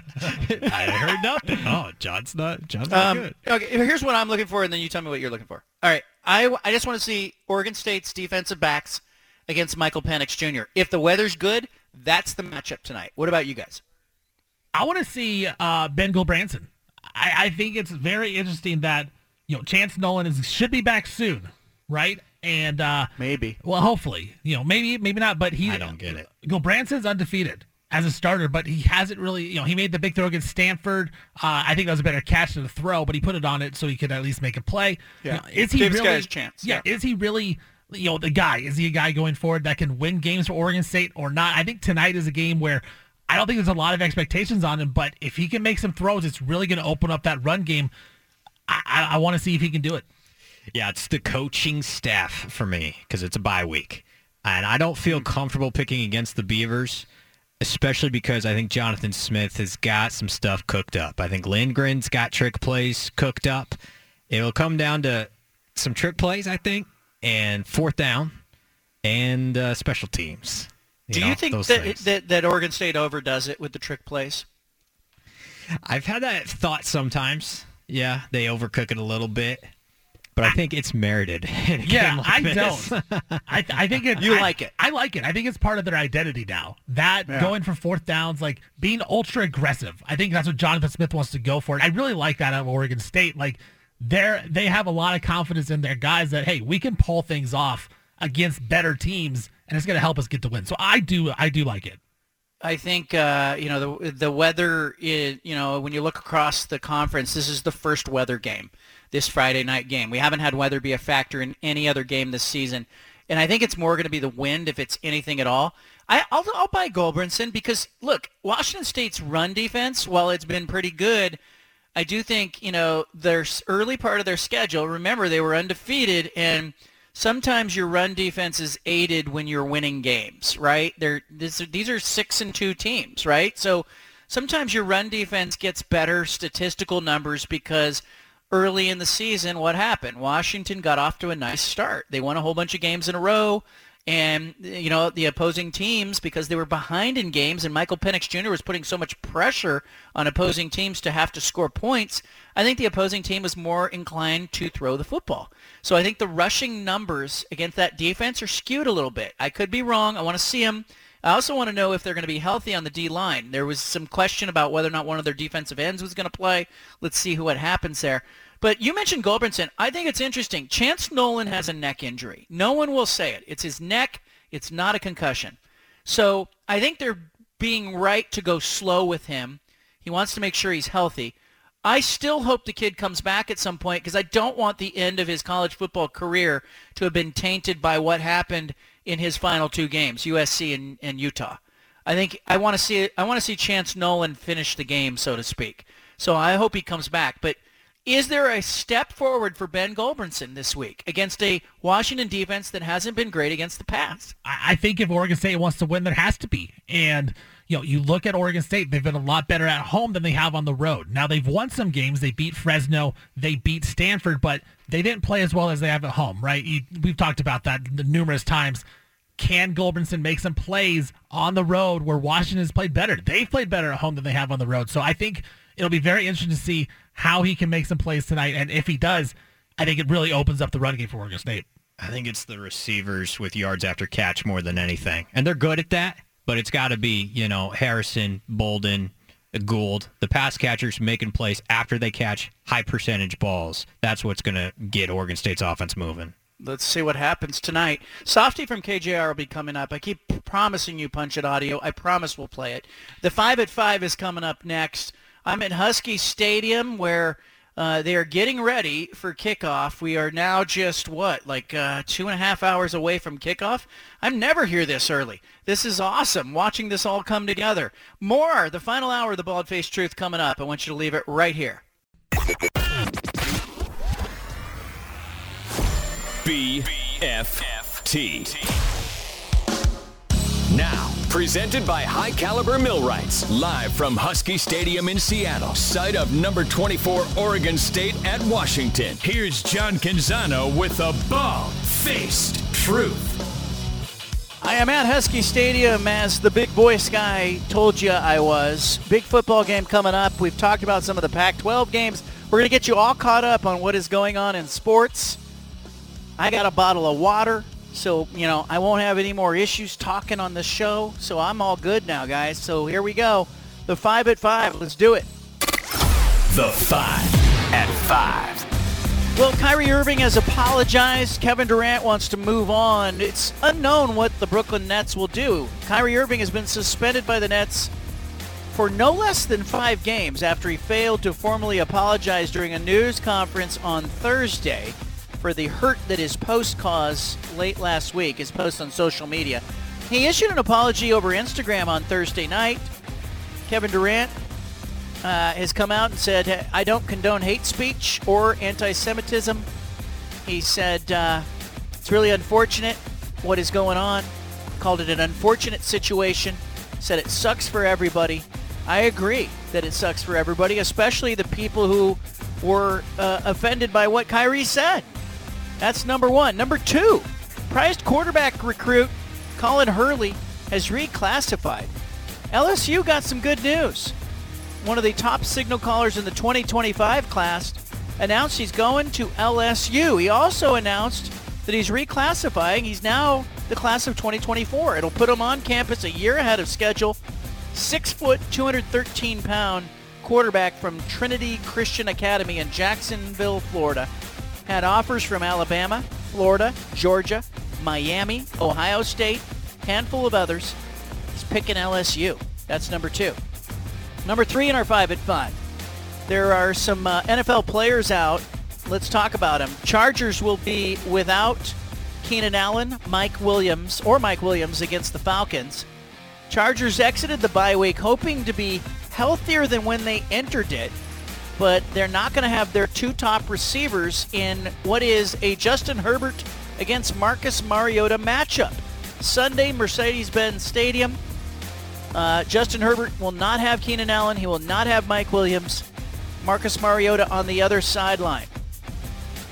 Aaron Judge's future in New York is up in the air. When it comes to Aaron Judge, though, the Yankees are not making a comment. GM Brian Cashman declined to comment today on whether he's been in contact with Judge's representatives on a new deal, but he didn't tiptoe around the importance of Judge to the organization. Said he's respected, said he handles business, said he's an elite performer. Judge hit 311 with 62 home runs and 131 RBI. Cashman said owner Hal Steinbrenner is going to spend some time gauging the open market that's number four in our five at five.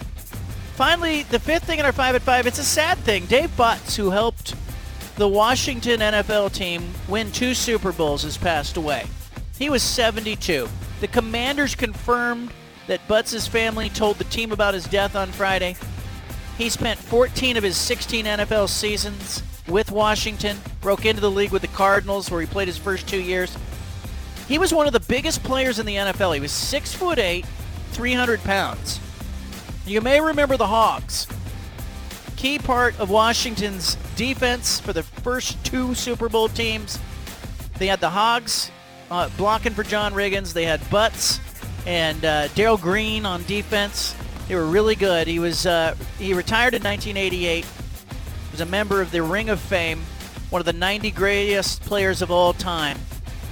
The team said on Twitter it was quote unquote heartbroken over the loss of a Washington legend. There it is. That is the five at five. I ripped through those, but let's uh, let's unpack these guys. Justin Herbert against Marcus Mariota on Sunday. Little nostalgia for Duck fans. Uh, but uh, Herbert will not have his top two starters. I still think Herbert will outpass Mariota in that game. Am I crazy? Not crazy at all. No. just uh, just based off how Marcus Mariota. Wait. I got no pushback there. No, no, No- not at all whatsoever. I think Herbert is the yeah the easy choice on that one. You know, but the thing with the Chargers, they've been not healthy all season long, and you know you would hope that they get healthy at some point. Who knows if they will? But they're four and three right now. They're in seventh place in the AFC. They need to you know rack up some wins. But Atlanta, not the pushover we thought they would be, leading the NFC South. Uh, Marcus Mariota is looking pretty solid. You know, not great but solid. I think it'll be a very interesting game, and it's cool for Duck fans, you know, to see the two two pride and joys of the University of Oregon. Yeah, I was it a couple years ago we got Herbie and Marcus is right around Christmas, and Marcus was playing for the Raiders and came on for an injured Derek Carr, and that was such a fun game in Vegas. So just to see these two legends go at it, I think that's so fun. So 10 a.m. Uh, Sunday morning, we'll be tuning in for that. Here's another thing. I, you know, I saw an interesting uh, stat that the Pac-12 put out that they compared Marcus Mariota's numbers in his Heisman season to Bo Nix's numbers through to uh, through what eight games of this season, and Bo Nix um, had more total touchdowns, passing and running. Obviously, has 11 rushing touchdowns, which is ri- ridiculous. But their yards were similar. Their completion percentages were similar. Um, you know, what does Bo Nix need to do to really get into this Heisman conversation? Because he's kind of in it, but what does he need to do? Oh yeah, that's a tough one. Um, eh, they just got to keep winning, right? I think if they go 11 and one, he'll be in the conversation. Now, I don't think he's going to win. Uh, you, you look at total touchdowns for individual players this season. Number one, Drake Maye, North Carolina. Number two, Bo Nix. Right ahead of C.J. Stroud, way ahead of Hendon Hooker, who are the two favorites for the Heisman. I think the narrative is going to push Hendon Hooker or C.J. Stroud to win the Heisman. But if Oregon keeps winning and they go 11-1, you know, I think Bo Nix may get an invite to New York, and I think that would be really cool for him, you know, to bounce back after, you know, transferring from Auburn and, uh, you know, looking like, not that his career is going to be over, but now he looks like an NFL potential quarterback and, uh, you know, go to New York. Yeah, if they win the Pac-12 and they, you know, win out the rest of the way, I think he goes to New York. Don't you, John? Yeah, I think he, I think he will get there. I, I mean, look, part of the problem i in the western part of the United States is just simply the vote. So what he may need, though, is he may need, if in order to win this thing, he's going to need, you know, Stroud's team to take a loss. There's he's going to need some losses in some places that that you know that maybe fall on a quarterback because I actually think when you line up Caleb Williams and Bo Nix next to each other, you know, I, I think 10 out of 10 coaches take Caleb Williams over Bo Nix. But I think Bo Nix is having a better kind of statistical season that doesn't have like a 180 yard or 167 yard pass game that, you know, Caleb Williams had two games in a row where he threw for under 200 yards. And I think that that really hurt him. I, doesn't that have to do with just the fact that Caleb Williams projects as maybe a better NFL quarterback? Because I agree Yeah. with you. I think Bo Nix has had a better season than Caleb Williams, but you project him going forward. You know, you, there's a lot of talk that Caleb Williams is going to be the number one overall pick when he comes out, whenever it is. Yeah. I, I think he will be. And I look like Caleb Williams makes some plays that just your, your jaw drops. Bo Nix is working within Oregon's system, and I don't want to say he's a system quarterback because he's done much more than that. Like he really hurts teams with his feet. But I think um, you know Bo Nix has got a lot of guys that are really open right now, and and the thing he's doing really well. I talked to Kenny Dillingham after the Cal game, I, you know, I, and right after the game, Kenny Dillingham said, you know look at his numbers. Look at the numbers with the backs. He goes, it's not sexy. It's not going to blow you away. It's not like, you know, it, it doesn't blow anybody away that he completed 10 passes for 167 yards and three touchdowns to running backs. But he's he's changing the play at the line of scrimmage, and then he's also checking down within the plays. And I asked Kenny Dillingham, like, how much freedom does Bo Nix have in your offense? And he says he has a 100% ability to change any play at the line of scrimmage. And he said, I'll take the heat if he changes to the wrong play because I gave him that autonomy. But he said that Bo Nix is mostly making the right choice. I haven't seen Bo Nix try to force anything maybe since, you know, maybe early in the season where he's tried to force a, a pass that didn't belong, you know, in a in a window. You know, he threw one on the goal line against Cal, hit a receiver in the chest, ends up in an interception. And, you know, that's as close to forcing as he gets, but the receiver should have caught the ball. Yeah, that was a bad luck interception there. You know, he had the interception thrown against Washington State down by the goal line. And that's really, you know, one of the last passes I can remember was like, oh, that's that's a Bo Nix pass. That's what I expected of Bo Nix. But yeah, I agree. He and uh, you know Kenny Dillingham, uh, he talked to I forget who he talked to, but I, I Oh, pulled Feldman, right? Feldman, yeah. Yeah. I pulled the audio and I was listening to it, and he was saying that as well. Like he has given Bo Nix the autonomy to change plays, and he's put him in situations where you know if Bo Nix doesn't see the first or second option, it, it's a check down, and Bo Nix is doing that. So I think it's really awesome to see guys adjust their game and you know to be successful on the college level. I think it's going to be a lot of fun to see what he what he does with the rest of this season because uh, it's just been fun to kind of watch this get unpacked. Guys on the field, Washington has just arrived at the stadium. They're in their uh, sweats. They are standing on uh, one end zone. They're standing uh, shoulder to shoulder on one end zone, and uh, Kalen DeBoer, the coach, is out uh, talking to the team, and it looks like Washington's going to. They're in street clothes still, or in their sweats, and they're now just they're they're linked arm to arm, and they're literally walking the length of the field. So now they're on the five. They're walking to the ten. I've not seen a team do this like linked Steven arm loves to arm. this stuff. He Yeah. loves the good vibe juju stuff, right, Steven? Love it, love it. Judah, Yeah. Judah gets me. Yeah, tongue in cheek over Yeah. here. Steven hates this stuff, really. He's like, this I- is garbage. yeah, I, yeah, they're linked arm in arm. They're walking the length of the field. They're in shorts and sweats. Some of the guys are in uh, their regular clothes, but they are literally they're at the 50 now. And I should I should like videotape this I think and send Ste- it to Steven's Steven. betting the Beavers now. I would absolutely Yeah. hate doing that. I just, I just, I Yeah. hate that kind of stuff. I don't know. They're now they're they're down to the 30. uh, You know, they're getting down to the. Do they walk it like? Is it feels a little bit like it's Norman Dale measuring the baskets at, at the field house and going, "Hey, it's 10 feet." You know, just like in our gym in, in Hickory. Doesn't matter the So- opponents. They're Yeah. going court. the mighty Oregon State Beavers. You better make sure that the Yeah. field's measured right. Hey, 23 in the CFP, Judah. Give them Dude, respect, hater. yeah. Like I freaking love that. That's true. I don't like betting against them. Yeah, but both of you, yeah, both of you did. We did, yes. which is interesting to Yeah. me. And and did, was there any part of you? Just be real with me. You know, because Anna said this to me. She said, "Look at Oregon State. They got ranked. They got into the into the poll, into the rankings for the college football playoff." And she said, "This would just be the most Oregon th- State thing ever if they lose this game." Like, is there any part of you that just feels like Oregon State, like they're not ready to handle being ranked? I do think there's a little bit of validity to that, um, but not everything. I think it's more because if you're looking at Washington, they're six and two as well. I think you could play the game where they think they're overlooked right now, and they should be the ones that are 23, right? So I think there's, I think Anna's right in that sense because when you know Oregon State hasn't been ranked in so long, and it's a different, it's a different vibe when you are the one being hunted rather than the hunter. So you know, I agree with Anna on that one. It's just Stephen. We talked about this with Tennessee, Georgia tomorrow. It's like the higher ranked team is the underdog on the road. Yeah. If Oregon State loses, like Vegas says they're supposed to lose. It's not disappointing. It's not me. a bad loss, no. So no, I don't. I don't think it's the quote unquote most Oregon State thing ever. I think making the CFP is awesome. It's just more timing of the schedule than anything. Hell, I would have ranked the Beavers after beating Fresno State in week two. They didn't, but they're they're ranked now. Yeah, but if they lose this game and fall out of the rankings, that is not disappointing in any way, shape, or form. That is just how college football works. And I imagine Washington would just take their spot. right? Exactly. Like Washington And- would then be that- 23. Mike Farrell just said it's a pick 'em game. I mean, it's just timing of the schedule more than anything. Yeah, I, I think it's I think that if this game were at Reser Stadium, Oregon State might be a small favorite in this game. I think uh, I think it's really interesting because you know Washington fooled us right out of the gates. We thought they were really good. We thought they might be a sneaky pick to end up in the top three in the conference because the way they started, the win over Michigan State. Then they went to UCLA and they got their teeth kicked in. And that was a I had picked them in that game, and I, and I said, you know what? Uh, they're not that good. Like, it, it, and look, we've learned about these teams throughout the season. uh, you know, everybody's kind of finding their place now. They're kind of. I think we do have some divisions now in the conference of you know where they belong and where they fit. Utah, we were sky high on Utah, right? Stephen, you especially, you and me especially, yeah. out of the gates, sky high on them. They're good. They're not great. They're good. They're not great.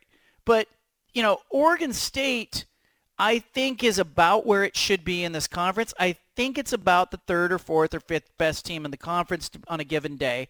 Played USC really tough. Uh, lost badly at Utah. I think that said a lot about Utah's home field. This is an opportunity for Oregon State to show, hey, this is we're ahead of Washington right now in our progression, which they should be. Washington just changed head coaches, so we're going to find out tonight. We're going to find out tonight. You know, how good is Washington? How good is Oregon State? Because uh, I, you know, as much as I want to, I want to say like, you know, that that game at the end of the year that we're going to get that Civil War, the game formerly known as the Civil War, is going to be, you know, a great game at Reser Stadium. If it's going to be great, Oregon State's got to play well tonight. Got to show me they can play well against a competent team because now this isn't a bottom feeder they're playing. This is a competent team and it's a road game.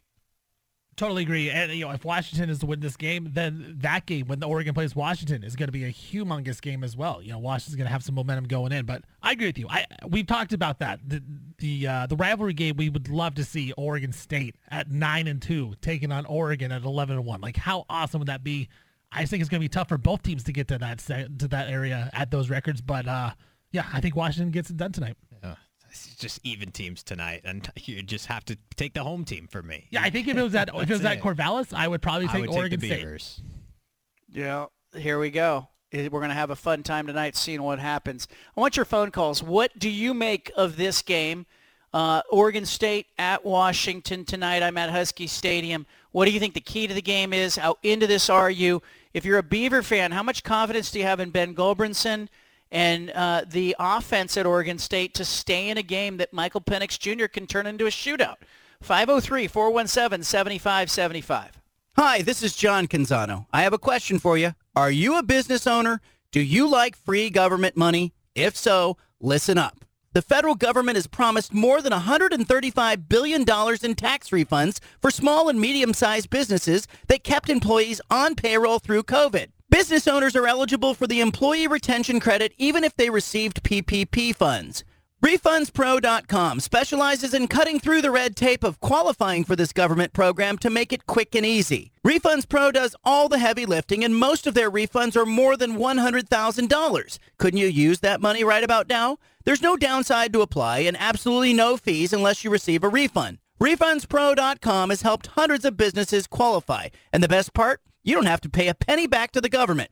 This is as close as it gets to free government money.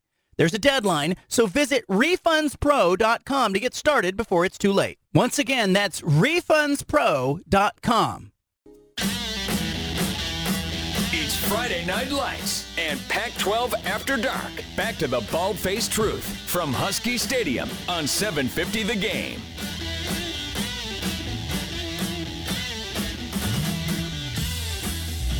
Well, I got some bunch of audio to play. I want to take a trip around the world of sports. I am at Husky Stadium. Uh, it was interesting. Did you guys see the University of Washington, the Washington football Twitter account tweet out the the uh, the uh, video of from the game here? And I want to say the game here was about it was Steve Sarkisian, Mike Riley era, and it was Sammy Strotter getting uh, knocked out of a football game. He got literally got knocked unconscious in the game. Did you guys see that? I did, yeah. Uh, and they posted how they have to they have that dog in them. That was a little, uh, Yeah. a little over the top. think- Is that a low blow? Judah, have you seen it yet? If not, I want you to get your live reaction to, Nah, to this thing. I'm going to their Twitter account now because I've not seen it yet. I do think it's a low blow because of the injury, right? Like, yeah, like if it was if he didn't get hurt, no. But the fact that he was knocked out, I think it is. It's also targeting. Yeah, right? it's, it's an I illegal hit, right? Yeah, I don't know. But it's uh they tweeted it out and I was here at the at the stadium that night and I uh I actually think that like Steve Sarkisian had come on our show to talk about this because Washington was playing I I would I, I'll say at best what could be described as uninspired football. So they had, they had not been very good to that point of the year. And Sarkisian uh, got mad at me because in the run-up to that game, I wrote a column that said Washington is the softest team in, in the conference. I don't know if that rings a bell with any of our listeners, but Washington came into that game and played really well, played very inspired. Sark came on uh, uh, on Softy's show on KJR in Seattle to talk about it after that game, but this was the game that that happened, where Strawder got knocked out in what would have been a targeting call. Judah, what's your live reaction to that Washington football tweet? Is this like the hype video thing? Like that's what I'm seeing. That like Isaiah Stanback is like. no, no, no. It's uh, the director of player development.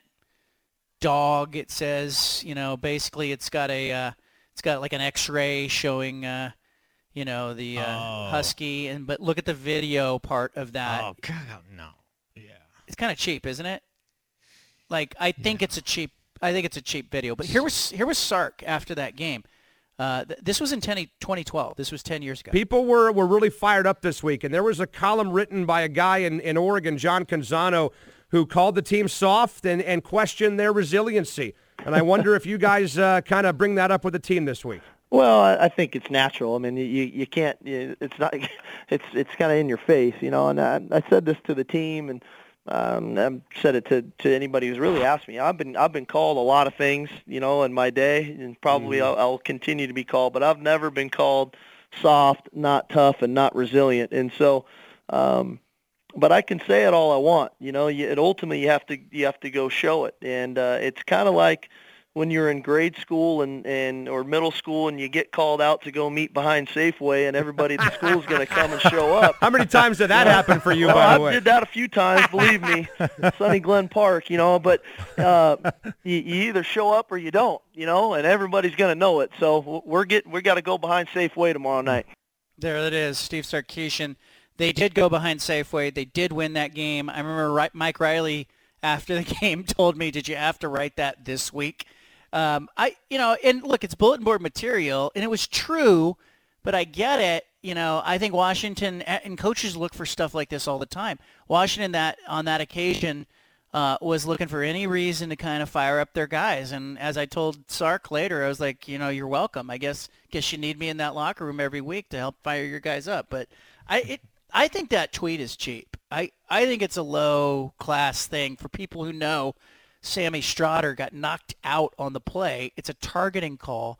It's a personal foul, uh, you know, in today's world and an ejection. And they're tweeting it out, you know, and sort of celebrating that. But I guess I don't know. It, how bad is that, guys? Should Washington take that down? Do they owe anybody an apology, or is it just poor form? I just think it's poor form. I mean, they could have chosen a touchdown pass or, you know, a good run or a sack or something where they don't get injured. Like, I just think it's poor form. And it was somebody just not thinking, right? Or not knowing what happened in the situation, whether it's, you know, some student that does it or someone that actually runs the account. You know, I, I'm not, I don't need an apology. I think it's an honest mistake. And, you know, I think they just didn't know. Or it's somebody ten, doesn't remember the context of Right, what happened right. 10 years ago on the field. And I can remember exactly where he was on the field when that happened. All right, we'll play some Punch It audio coming up. Softy from KJR told me he's going to stop by. He's got a little break here coming up in his own show, so he's going to slide over and try to join us a little bit. I am live from Husky Stadium. Oregon State and Washington will be kicking off here at 7:30. The Beavs are ranked. Back to the bald-faced truth with John Canzano, live from Husky Stadium on 750 The Game.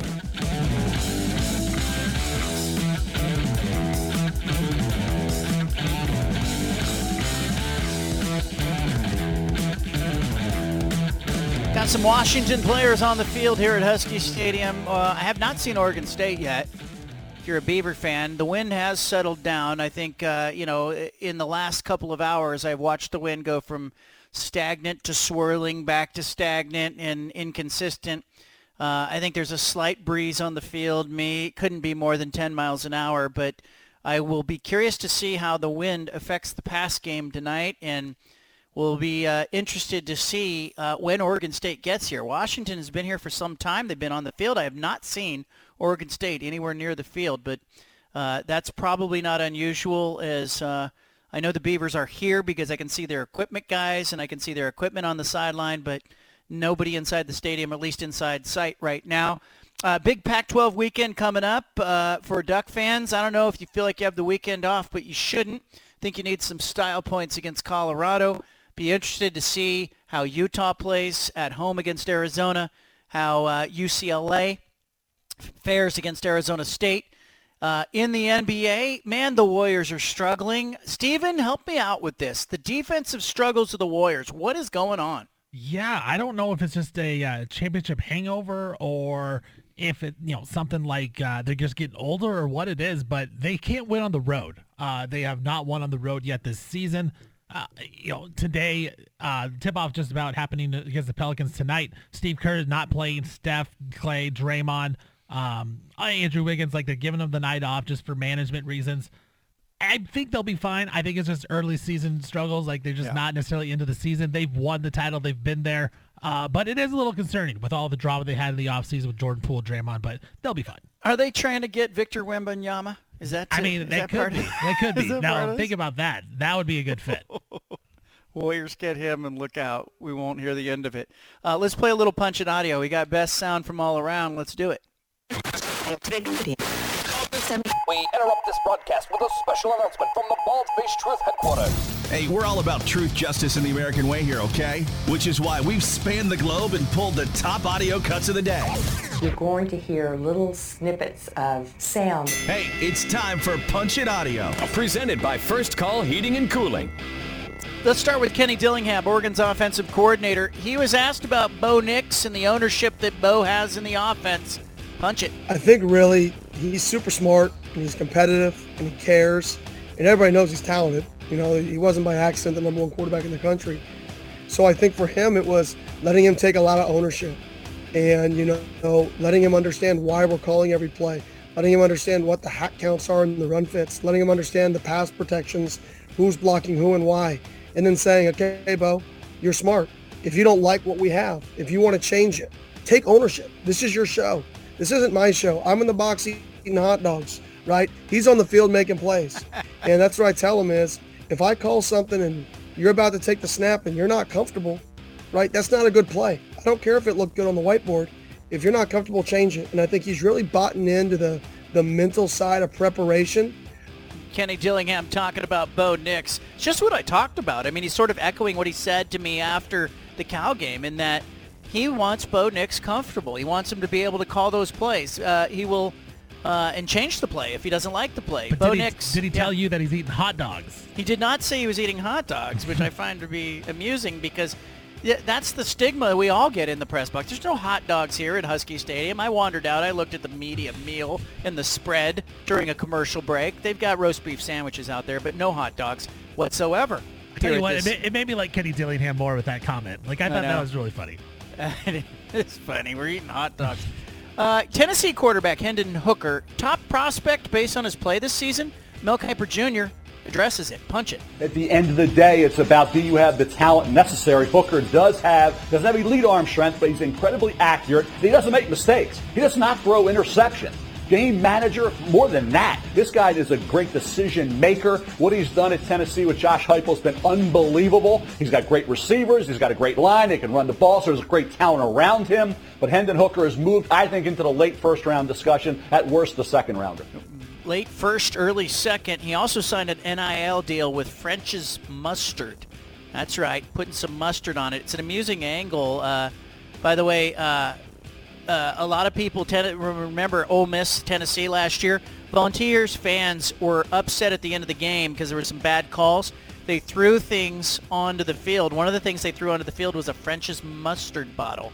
So bizarre that they have turned it into a running joke, and now their quarterback Hendon Hooker has an NIL deal with French's mustard. Kalen DeBoer, Washington quarterback. I'm here at Husky Stadium. He's talking about Michael Penix Jr. and the weather. I'm watching Penix right now he was down on the field. He is. He's playing catch in the end zone. He's kind of warming up.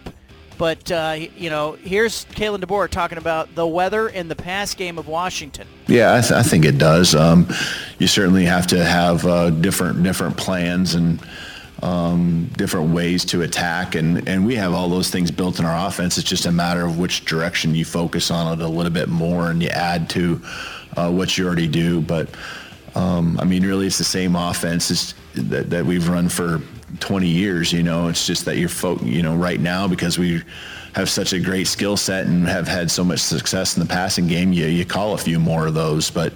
Um, we can get high percentage passes and find ways to get the ball to our best skill players and um, you know in different ways. And so, you know, we'll certainly always be ready for that uh, here in the next, uh, you know, four weeks as we go through November. Look, this is uh, crunch time for college football teams. It's it's separation between the haves and the have-nots. Washington and Oregon State both trying to stay with the teams that are at the top of the Pac-12 conference. The winner of this game will separate. Joel Klatt talking about the Pac-12's path to the playoff. Do they have a clear path? Here's Klatt. Punch it. To me, it's going to take some help, but there is a pretty clear path right now for the Pac-12. They have to avoid what inevitably happens in that conference, which is that they beat each other up. But right now, Oregon is sitting there, and if they were to win out, you can see a scenario where they would go to the college football playoff. Now, in that scenario, they better hope that Georgia also wins out. But then USC is sitting there. If they win out, they might have a really strong argument to go to the college football playoff. In particular, if uh, TCU were to lose, if Alabama were to lose another game, and then again, Ohio State and Michigan going to play each other. So there you are with like that Pac-12, 8, 9, Oregon, and USC. I, I kind of like it. I kind of like their path. I'm not saying that it's easy, and I'm not saying that they control their own destiny. But what I am trying to tell you is that there is a scenario. There is a good scenario for the Pac-12 to go to this playoff. Joel Klatt saying there eh, there is a chance. Like, look, it's true. I think USC's got the better argument. If USC goes undefeated, 12 and 1, they beat Oregon in the conference championship game, they're going to be a stronger candidate. They'll leapfrog Oregon by virtue of their win over Oregon, and they don't have the memory of week one and, you know, the 46-point loss to Georgia. Uh, I still think Oregon's best place. Remember, I talked about crossing the street on this argument.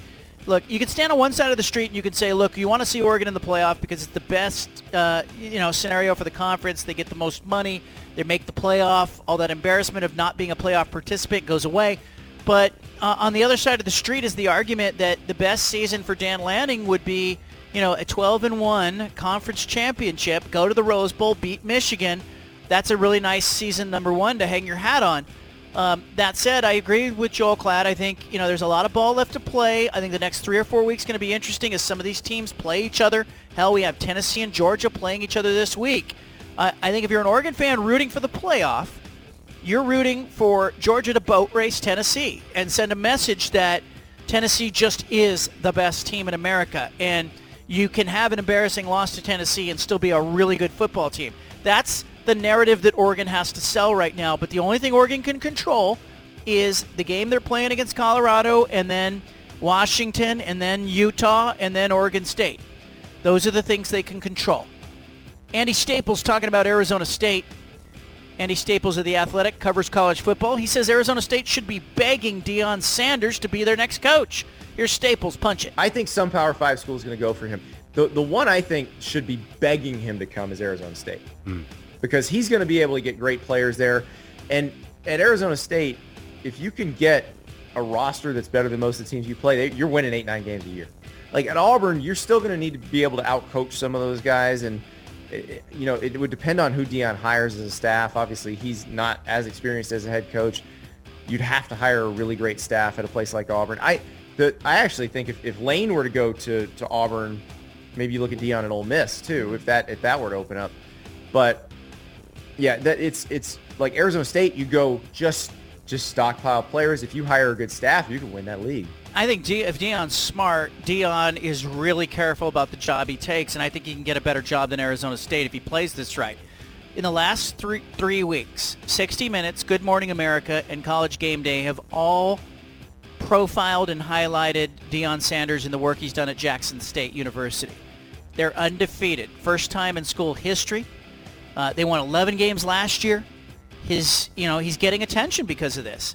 Um, you know, he discipline, social media, recruiting. Um, you know, five of their wins by, are by 35 or more points. Four of them are by at least 40 points. Colorado, Georgia Tech, Auburn, all looking at Deion Sanders, and I think justifiably so. It would be a great get for the Pac-12 to get Deion Sanders. at Arizona State or Colorado. But guys, do you think he could do better? Oh. Can he do I better mean- than the Pac-12?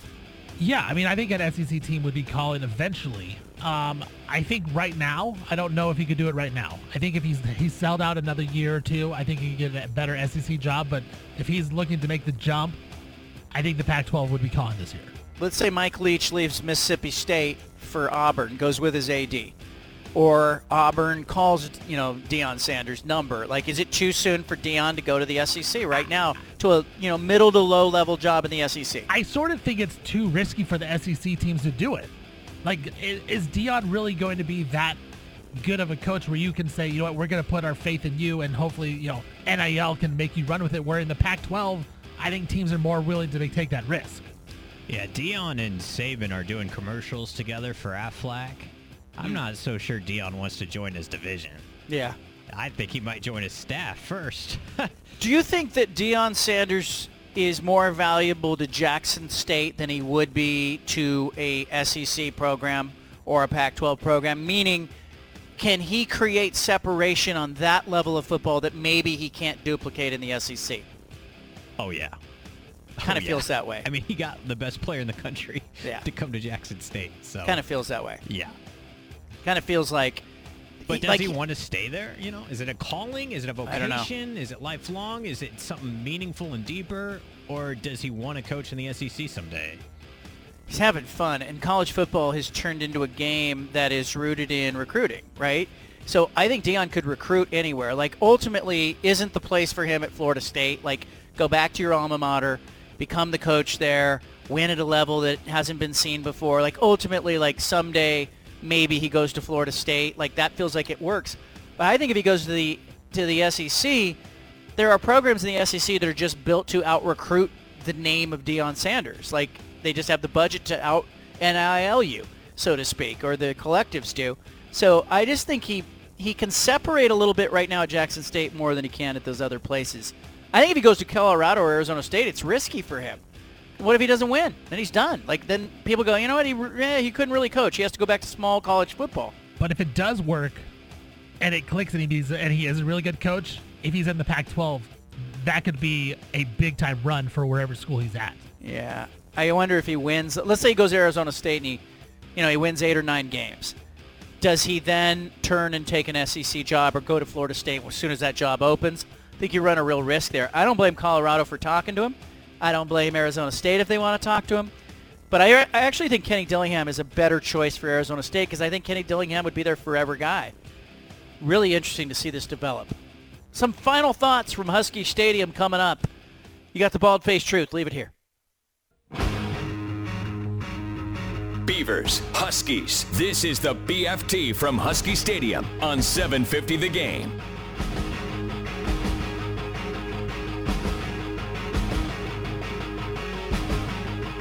Well, some of the Oregon State specialists are on the field. Washington's warming up. Everybody's pretty much in uh, warm-up stuff, not pads and helmets at this point. Football game coming up at 7:30 here at Husky Stadium. Uh, I have been here all throughout the run-up to this game. It is uh, neat to see some fans sort of trickling into the stadium. It looks like it's going to be a windy night, guys. I don't know about the rain. I can't. I'm no meteorologist, but the winds are swirling. I can see the flag now uh, above Husky Stadium. It is uh, really gusting and moving around a bit. Uh, the flags down on the field that are on the goalposts are all sort of blowing out to the to the water uh, towards the bay and the uh, and the water that is out there, the lake. So uh, if you are a football fan watching this game tonight, keep an eye on the passing passing attack at Oregon State and the passing game of Michael Penix Jr., the Washington quarterback, could be a factor tonight. Uh, is uh, you know I can see over to the softball diamond, the University of Washington softball diamond. They got a great softball program here, and I can see sort of the uh, the uh, infield tarp that is over the softball field is blowing a little bit in the wind, and so I think even at ground level we're going to see some winds here that will play a role in this game. Keep an eye on it as the game unfolds and develops. Um, all right, some some final thoughts on the games coming up this weekend. Um, let's just talk about, you know, you have some NFL games that are big. You have some uh, college football games that are big. Um, you know, we'll do what's on tap here in a moment. But guys, before I do that benchmark, which game, if you can only watch one game this weekend between now and Sunday, what is the game you're watching? Any game. I mean, it's got to be Georgia Tennessee, right? Like it's got to be that one. I- That that game is so fascinating because we've been talking about should Tennessee be ranked number one? Should it be Georgia? Tennessee number one. All the public money betting wise has been on Tennessee, but the spread has been going in Georgia's direction. So like, I have no idea how to feel about this game, but what I do know is there should be some fireworks at a lot of points, and so that game I think is going to be really exciting. And Steve and I talked to you off air for like an hour today about all the playoff scenarios. And if Tennessee loses this game and wins out the rest of the way, and if Georgia wins out but then loses to Bama in the SEC title, which could very well happen, we could be talking about three teams in the college football playoff from the SEC again. You know, like that, that conversation is actually real. And uh, comparing a one-loss Oregon and a one-loss USC, whoever wins out in the Pac-12, against a one-loss Tennessee, when it's all said and done, is an actual conversation to be had. So, Yeah. a lot's riding on this one uh, tomorrow. All right, let's uh, let's let it rip with what's on tap. What is on tap this weekend? Let's do it. Now it's time for? Now it's time for what's on tap and what's on TV at the Independent on the BFT. Oregon State tonight, 7:30 ESPN2 against Washington. If you're a Duck fan, you're gonna want to check out the Ducks playing at Colorado on ESPN at 12:30. I'm gonna fast forward to the other games that are interesting. How about Arizona at Utah at 4:30 on the Pac-12 networks, and of course the nightcap UCLA Arizona State on FS1 at 7:30. We mentioned uh, earlier that uh, the Georgia Tennessee game. If you're interested in watching that game, that game will happen at 12:30 Pacific time tomorrow. Number three Tennessee in the polls, but number one overall in the in the uh, playoff rankings. That game will take place on CBS at 12:30, and then the big NFL game is on Fox 10 a.m. on Sunday morning. It's the Chargers and Justin Herbert playing against Marcus Mariota and the Falcons. All right, guys, last chance to change your picks. Okay. Are you coming to your senses here? Are you ready to take Oregon State over Washington? Are you going to stick with your picks? I'm a little worried because I've been so good, Steven, and you and I do not agree at all this week. Yeah, I know. We're having a fight. Either one of us is going to be really good, one's going to be really bad this week. But uh, so so there's no rain. It looks like. I think you know, I think with no rain and just the wind, you know, I think Penix will be able to sling the ball around a little bit. Still, uh, I'm I'm still leaning Huskies. I still like the Huskies in this one. It's unfortunate. I want Oregon State to win, but I think Washington at home, Husky Stadium is going to be a weird environment. I, I think I like Washington. I just saw Penix throw a ball. Okay, he's in the end zone. He's throwing the ball. He's throwing only about a 10 or 12 yard pass. Well, he threw that one nice. The one before that, he threw and uh, he threw errantly. So I was, he's- you know, he just sailed it enough that the receiver dropped it. But now he's thrown two in a row that are nice. Well, I just I saw Washington with their arms hooked across each other walking down the field. I I'm in now. I sent you the video of that. Judah, did you get the video of that too? Yeah, it's funny. What are they doing? They did 100 yards that way. Are you coming to your senses? Are you ready to say, hey, this is Oregon State's night, or no? You're just not there. I hate my pick, but I'm still picking the Huskies. The one thing that is in the back of my mind is coming off the bye week, does Jonathan Smith have some extra stuff cooked up? And he probably does. I Mhm. just it's a it's it's more of a um you know what I don't know what's the word I'm looking for, but it's it's more of a not a moral stand, but No. uh, It- it- yeah, it's fine. You're making your pick. You gotta, ma- just- you gotta make your pick. backup quarterback and no uh, Luke Musgrave, you shouldn't win this game. And they can prove me wrong. They proved me wrong many times before. But to me, it's just coming down to that. They're going to be that short in this spot. I, I, I think with DeBoer also as a coach, I like him as a coach. You know, if it was Jimmy Lake, different story. If it was in Corvallis, Hell yeah. different story. But I, yeah, I, you know, I think this Washington offense. DeBoer even talked about it. You played it at Punch It Audio. Like he's going to come up with some things if the weather is a problem that is still going to work for uh, Washington. So I, I have faith. All in right. Look, all right, Tell me Washington's best win this year. Okay, they beat Kent State, they beat Portland State, they beat Michigan State, they beat Stanford, they beat Arizona, they beat Cal. Those are their wins. That. Can I go with none? Those are their wins. yeah, I mean, here's their losses. They lost to UCLA, they lost to Arizona State, and you know then they have the game tonight. So um, But you want to know what the difference is, John? is the games they lost on the road. They're games on the they road. won at Yeah. home. How about Oregon State's best win? They beat Boise State, they beat Fresno State, they beat Montana State, they beat Stanford, they beat Washington State, they beat Colorado. Is that a better resume? Who has the better resume? The Beavers. Beavs barely. I think it's debatable, but I, I think Oregon State's got a, a, a stronger resume. What would Like you if- say Oregon State's best win is? Washington Uh, State. I think at the home? Washington State game at home was was a little surprising to me how how good they were, but Washington State struggled on offense, but they only gave it 10 points. I actually think Oregon State's best win is a loss. It's the USC. The USC game. yeah, I agree. you know what? They played great in that game. Do they have it? Like Well, I was trying did- to get did they play great in that game? I think they did. They played The defensively did. great. Defensively that's a di- great. that's Yeah. different. But I think if if you know, I tried to get Jaden Grant to say it this week when we had him on the show. I think Oregon State in that game it was personal to them, and you know there was something about USC. It was personal to Oregon State. They played very inspired. I wonder if they will take it personally tonight against Washington. That is a question. I don't know. I don't know if Oregon State's players view Washington the same way they viewed USC. Maybe they've heard enough about Washington's pass game and Michael Penix Jr. and all that. If they have, maybe they show up tonight. If they don't, you know, there's a chance that you know Oregon State's worst performances have been road games. The game at Utah, and you know, offensively they had a stretch there between USC and Utah where you know, I think it was like what eight turnovers in two games. I don't think they relatively played good against Stanford either. No. And, you know, that could have been a bad loss. Like, you know, people say they stole that game. I think they made a play at the end of that game. But I'll be curious to see tonight. I'll have a column. You can read it at johncanzano.com. We got a photo gallery going tonight, too. And we'll be back on Monday to, to talk about what it all means. Next week's going to be huge as Washington is coming to uh, Autzen Stadium next week. So if you're a Duck fan, you're probably tuning in tonight to see what Washington's all about. Grab a podcast. I appreciate you, Judah. Appreciate you, Steven. Everybody else who's part of the show.